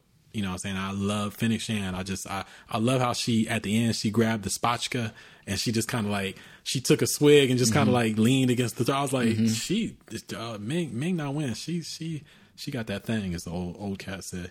Um, but I, you know, so I, I really liked it. Um, but we'll see what happens. So, uh, listeners, you know, you've heard all our ratings um, for all of these uh, these um, episodes, and I'll, we'll post them on Twitter after the episode drops. And we encourage you guys to hit us on Twitter with your your ratings as well for each one of these episodes. Or if you just want to rate, you know, a few of them, you don't have to rate all of them. Maybe you just want to rate a couple of them or whatever. Um, feel free. So for the character arcs, moving on to the next to last section of this episode, for the character arcs, I think what we should do, why don't we, if if there's any of these, you know, we don't, we've got five of them. We don't need to do all five. If there's anyone you just want to call out, um, someone whose character arc arc that you enjoyed or that you wanted to comment on, um, I think we should talk about that. So we got five, including six if you want to include the child, like you mentioned um, before we started taping. So we don't need to go through all six, but is there anybody on this list of six that you definitely whose character arc you you want to comment on that kind of hits you some kind of way? Um, yeah, uh, Moff Gideon. Mm-hmm. I, I I think that uh, for me, aside from from Din Djarin, I think that Moff Gideon's character was the most interesting and, and has has the most potential, depending on where Favreau uh, and presumably Filoni want to take the series. Um, mm. Just as Ahsoka is the hub of several storylines, I think that Gideon is a big piece of the puzzle between the Clone, or, Clone Wars, the Clone Wars and Rebel storylines because of the Mandalorian connection, and um, it's just it's just um, unfortunate. Uh, and I, I was just let down that we've gone we've gone two seasons and we still don't know anything more about Gideon, and mm-hmm. that he's just he's he's you know effectively like a catalyst for exposition. Mm-hmm. Um, in season one, at the close of season one, he starts. He reveals the Mandalorian's name. He reveals uh, um, uh, uh, Greef Karga as being, you know, a disgraced, you know, magistrate. He he he he mentions uh, Cara Dune by name. In, in in the close of season two, he explains why Bo Katan can't take the take the dark saber. He explains all. He's it's like he explains all of this stuff, but Except we know himself. But we know nothing more about him or his true agenda? Is he is he working for Palpatine? Is he working to is he is he the seed or the foundation of the First Order? Is mm-hmm. we we don't know, and right. I would hope that not only would Gideon um, return, um, especially Giancarlo Esposito specifically return mm. for season three. Um, I would hope that we get into his backstory or at least his context in this what now looks like a setup between Bo Katan and Din for the rulership of Mandalore. Mm-hmm. You know, I, I, don't know. Because, see, in a lot of ways, it's almost like it, it, the story doesn't dead end when Luke picks up Grogu, but it seems that Grogu is now out of play and mm-hmm. and and I don't I don't I can't see where we continue with him unless you uh, tie him yeah. to Luke. Yeah, I think you might see, and we'll get into this on our, our special New Year's Day episode, but I think you might see Gideon become more because presumably he's he's about he's under arrest by the New Republic at this time. Cara Dune is probably going to take him into custody, right? Mm-hmm. And so I think you may see him be more of a central character in Rangers of the New Republic You know what I'm saying? A, a bad guy who maybe he escapes or something like that. And I think if you want to learn something about him more, I think you'll do it there. Because one thing, remember, Kathleen Kennedy, I think, said um, Rangers of the New Republic, Ahsoka, Mandalorian um, take place obviously at the same time, and they're, they're going to ladder up into like a big a moment, a big event. Kind of like I'm guessing, like you know, Defenders became like a big event for um, the Netflix, you know, Marvel series. You know, all those all those Luke franchises Cage. Daredevil. Uh, Right. So I think Iron so Fist. I, I think maybe Gideon becomes you know that ominous figure, and we learn out more about him. Because I, I I'm, I'm with you. I want to know like okay, what is why? Because he says something. He says I never forgotten, and Din kind of like repeats it to him. But he said in that that uh, seventh episode of the first season when he's telling them, you know, you have something I want. Right. Um, he says it means more to me than you will ever know. Yeah. And that statement always struck me as like, okay, he's not working for somebody. Like he wants the, it's the child, you know, he wants the child. Yeah. You know what I'm saying? And it's like, is it, cause I'm with you. It could still turn out that he's, he's part of the Palpatine's contingency plan and maybe he's, he wants the blood so he can bring back Palpatine for then that ladders up to uh, Rise of Skywalker. Um, I know you and I, you know, are two people who didn't enjoy that film, so it's like we not really looking forward to that. But a lot of people did, it did, you know, did like that, and they, that's what they want. So it could be that, but it could also be he wants that blood for himself, like he's trying to become something. You know, the, the mm-hmm. Empire, he wants to be the next Palpatine. You know, what I'm mm-hmm. saying something like that. So yeah, it could be all that. So all right, so I'm kind of interested in his his arc of this season and future seasons. But I think if I had to pull out one character whose arc I'm really who who I whose arc I've enjoyed and like really have focused on, it would be Din. It would be Din Djarin. Mm-hmm. If you look at if you look at him from chapter one when he walks into that cantina, and the you know the you first hear that for the first time, Right. and who he was, you know, I can bring you in warm or I can bring you in cold. You know, who he was in that moment on through the decision that he makes in that final scene of that episode where he, you know, he, he, he effectively or essentially he, he kills IG-11, um, effectively kills IG-11 to save the child all the way up till that last moment in chapter 16 um, where he's got tears in his eyes. Yeah. You know, as he's watching the child leave with Luke Skywalker in R2. This, I mean, this dude has, he's lost everything and gained everything mm, at the same mm-hmm, time. Mm-hmm. He's lost, he gained his son and lost his son. He lost his ship, all his belongings. He's lost his faith. Everything he's mm, he's in the mm-hmm, process of losing his faith. What he what he's what he was raised to believe.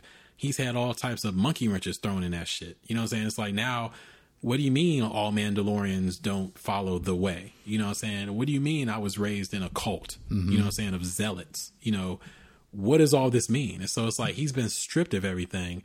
At the same time, he's gained everything because he's a brand new person. Not not completely brand new, but he's he's he's he's very many many parts of him are very new, very evolved. You know what I'm saying? From where he was in chapter one.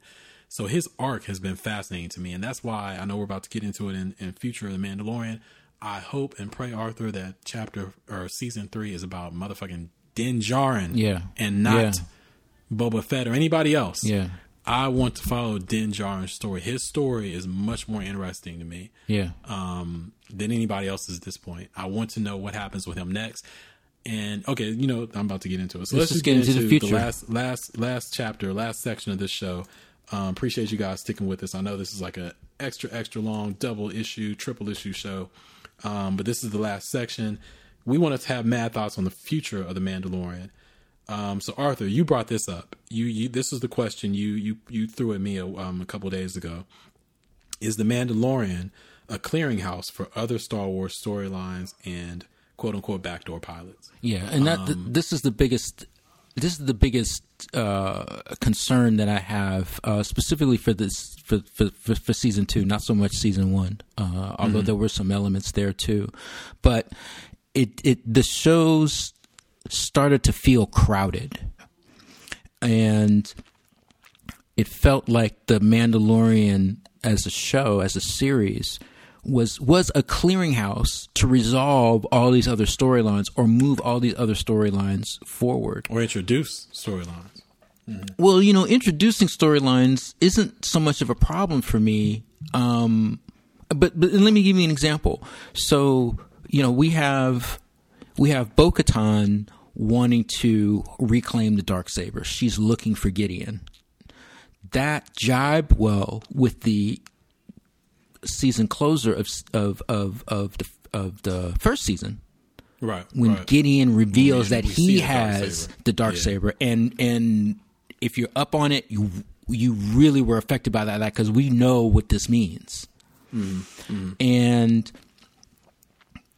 the continuation of that narrative with Bo Katan made sense to the story because it's tied to Gideon meeting Ahsoka, and she's looking for Thrawn. Mm-hmm. Thrawn didn't have anything to do with any of this, right. and it's not a problem Yeah, that yeah. Ahsoka is You is know, I feel you. I, I've said it before. I feel you. yeah, and it's not a problem that Ahsoka is on her own ag- agenda, but for her to re- for for Ahsoka to say where is Grand Admiral Thrawn was such an on the nose big deal moment. Right. It compl- it, it it it it almost cost that episode a star with me mm-hmm. because it felt mm-hmm. it felt self serving to Lucasfilm to be a jump off for another spinoff or another thing. Or the uh, where's Ezra and the where's Sabine and all of that. We didn't, you know, and it, it clouded the storyline for me. Mm-hmm. Like Um, I said, to me, it felt like the producer's hands. You know, it felt like you felt. Yeah. It was no longer a story about story. It was you know, let's let's let's you know shoehorn this in so we can get interest in this next thing that we're doing. Yeah, and um, the moment where where at the at the end of chapter twelve, the siege, the moment where Cara is approached by Carson Teva, the New Republic pilot, you know, was this jump off for this New Republic spinoff series. Right, mm-hmm. and, and, and, you know, and I- it's I almost like we're not even done with this story, and already we've got we've got two, three, four characters with one foot out of the series, one foot out of the door. Yeah. I see. I, I didn't have a problem with that though, and the reason I didn't have a problem with that one was because Cara's, you know, Cara's issues about being from Alderaan and the fact that you know her planet was destroyed had been introduced in the show, Right. So we knew that about her, Right. Carson Teva being, you know, patrolling the Outer Rim and you know, um, letting Mando go after you know capturing him at the end of uh, Mm-hmm. chapter uh, uh, ten. And the reason when he says, you know, yeah, but you know, normally we you would be under arrest, but these are trying times, Mm-hmm. you know, and all those things, it kind of made sense, you know, that he would have that conversation with her. Um, so I didn't, that one didn't bother me as much, but I still, I feel your frustration with it though, but that one didn't really bother me as much. Yeah. Um, in that same vein though, let me ask you, what do you think this book of Boba Fett is? Um, because, you know, many people are, you know, ever since Friday, ever since this jumped off on Friday, a lot of people have been on Twitter, you know, expressing their fears that the book of Boba Fett, since it wasn't announced at mm-hmm. Disney's investor meeting, it mm-hmm. wasn't one of the new, you know, dozens of new, or not dozens, but one of the many new series that Disney or that Lucasfilm announced. Mm-hmm. Um, since it wasn't a part of that, people are like, okay, is this book of Boba Fett going to replace Din story? So Yeah. is Book of Boba Fett going to be Mandalorian season Yeah. three? Yeah, yeah, yeah. So what do you what do you think, and is that something that would cause you further consternation? Well, I think two things. Uh, one is exactly. I think that the reason why it wasn't announced was because the Mandalorian season two had not had not concluded, and they didn't want anyone to either lose interest or feel like it was a lame duck series or anything like that. So they kept it mm-hmm. under wraps. But Good point. but I also think that I'm actually not worried about it because I think that the Book of Boba Fett is the show that Favreau originally wanted to do. Mm-hmm. That he mm-hmm. was that he then compromised to create a new show or rework it to be The Mandalorian. So I think that there are still some, you know, there's some good ideas that are left in Favreau's tank that he's going to push and fuel into because there's stuff that presumably wouldn't fit for the Mandal. In other words, it wasn't like he had you know f- you know four or five treatments ready to go, but that all he did was just cross out the name Boba Fett and put Mandalorian in it. Right. Right? There's some stuff that's just not going to fit that in this other narrative, but Right. we're going to get it in uh, in the book of Boba Fett. And I think also I think Boba Fett. I don't know which writer. I don't. It wasn't Favreau, someone else, but some. You know, there was a Boba Fett movie planned at one point. So I think mm-hmm. there's existing, if not scripts, treatments. Mm-hmm. You know, mm-hmm. with um story there. So I think maybe some of that'll come into play. I don't think you know. First of all, let me say personally, I definitely don't want to see Boba Fett's story replaces Din's story in season three of The Mandalorian because I think in this context of the show, The Mandalorian is Din. You know, so it's not just some. Right. It's not just you know, let's do an anthology where every season now we're going to trade out who the Mandalorian is. So you know, season four will be Bo Katan. Nah, I think that the Mandalorian in this context is Din, mm-hmm. and so I definitely don't want to see. Boba Fett replace him. I hadn't thought about the angle you just mentioned as far as like them not including it in investors call because that will you know uh, precede um, the you know the season finale of Mando. So that's a good point. Also, let me just throw in. I saw this morning the rumor mill on uh, Twitter. Um, one of the uh, concept artists at Lucasfilm, you know, let it slip, or I don't know, didn't necessarily let it slip because he said it on purpose, although he deleted the tweet. Um, said outright that no, Bo- the Book of Boba Fett is a separate project mm-hmm. from the Mandalorian. Mm-hmm. So you know, Din Djarin, you know, Pedro Pedro Pascal has already signed up for season three of the mm-hmm. Mandalorian. Um, which if that's if that's true, I'm, I'm obviously I hope that's true. Yeah. um, that I do that too. Would put a lot of minds to Yeah. rest. I mean, last thing is, um, I, I there had to be you either you had a decision. Either you were going to kill off, have Boba say goodbye at the end of season two, or you're going to give him another show because I think Din and Boba could only occupy the, the same space for for a finite, Right. a very finite period of time.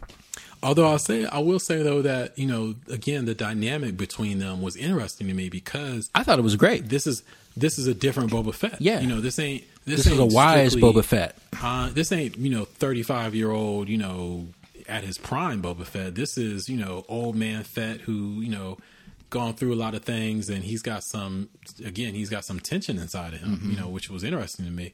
So that bit, but I, you know, if I had to predict, I think the Book of Boba Fett will maybe a mini, either a mini series or maybe like a you know a ninety minute special or something like that. Um, I don't, I don't see it because I think Mando season three is supposed to drop in December.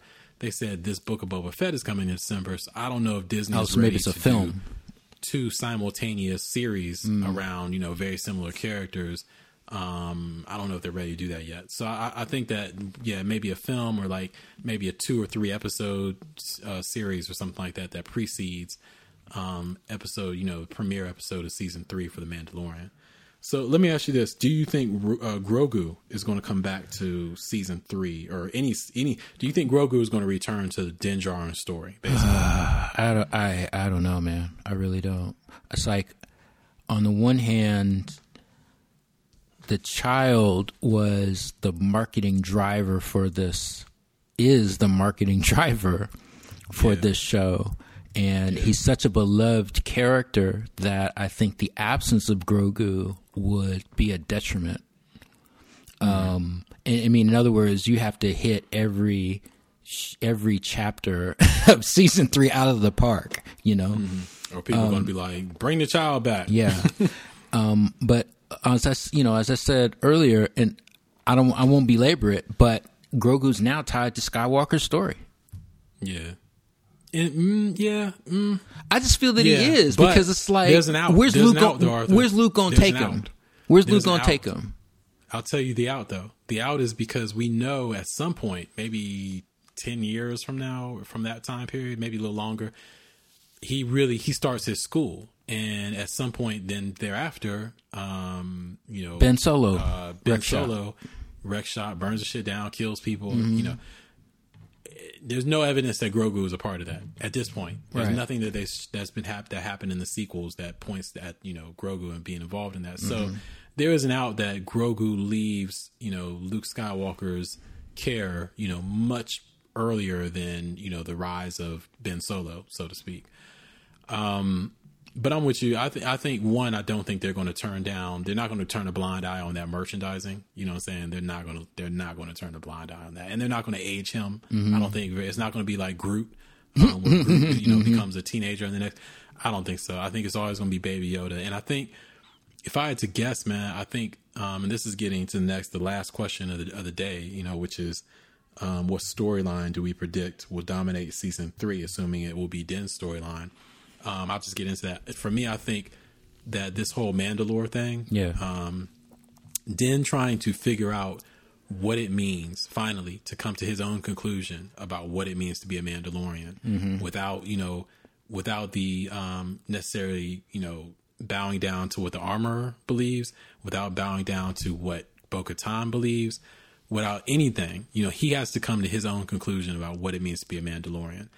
And I think, and this is another episode of Madam Row we'll probably have Arthur where I see, you know, and, I'm, and dude, we know Jon Favreau and Dave Filoni are not sitting down with this in their minds, but as someone, and you know, maybe you feel me on this as well, as someone uh, that who is a member of a race of people, um, cut off from their homeland, you know, physically, mentally, you know, everything, just completely cut off from the homeland.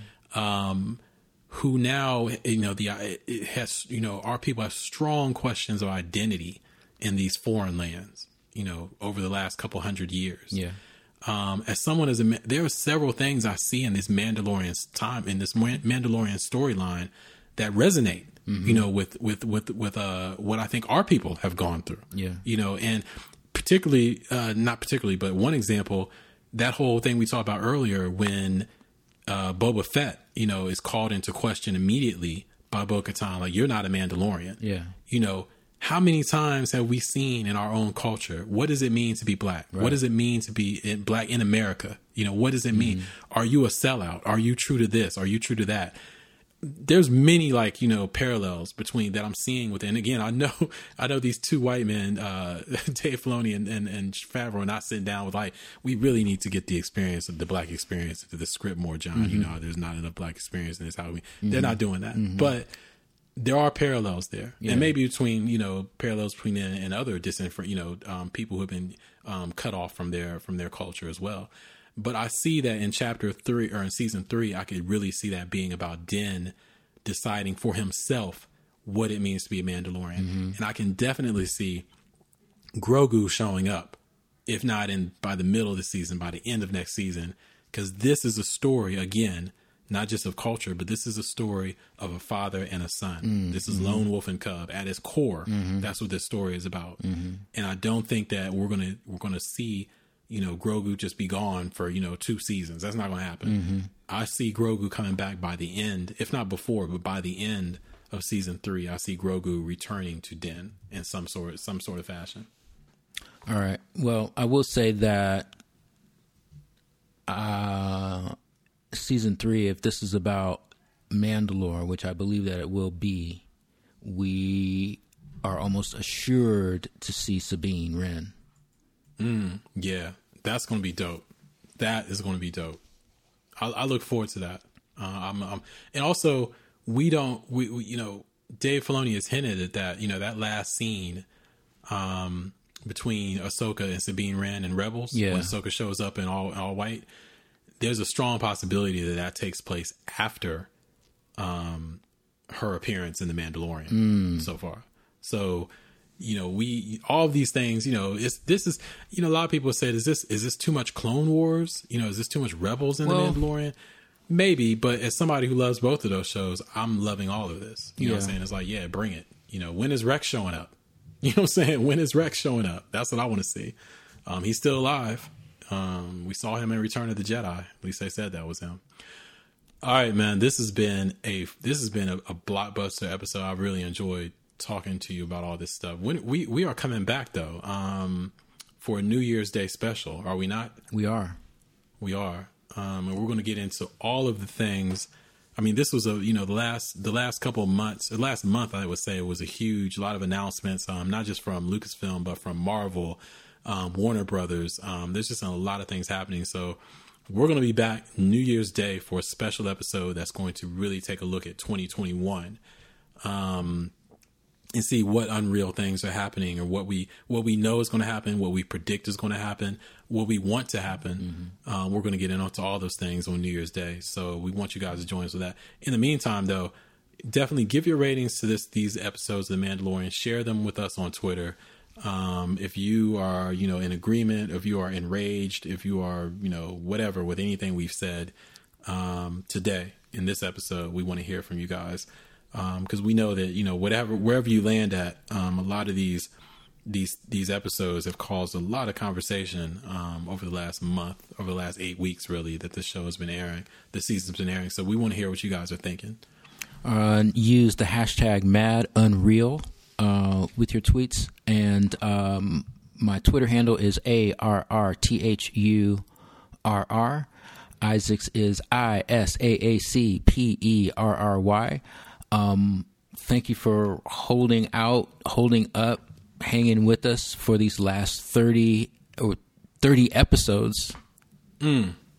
That's Keeping a lot. it unreal for 30 episodes. That's a lot. Looking forward to the next 30 um, yeah, it's been fun. So looking forward to what we're going to do in 2021. There're going to be some be some changes coming, some some new things, some some tweaks, some things. You know, we're going to keep it evolving. So I'm looking forward to seeing how this um how how those things come out. But yeah, appreciate you guys. And uh, definitely hit us on Twitter. Let us know your thoughts about this and any other show. The whole catalog is available, right, Arthur? All 30 episodes are available on the uh, the madunreal.com website, right? That's correct. Also, uh, Apple Podcasts, uh, Google Play. We're available on Spotify, uh, everywhere fine RSS feeds are consumed. So, uh, hashtag Mad Unreal. We will see you next show. Peace. Keep it unreal.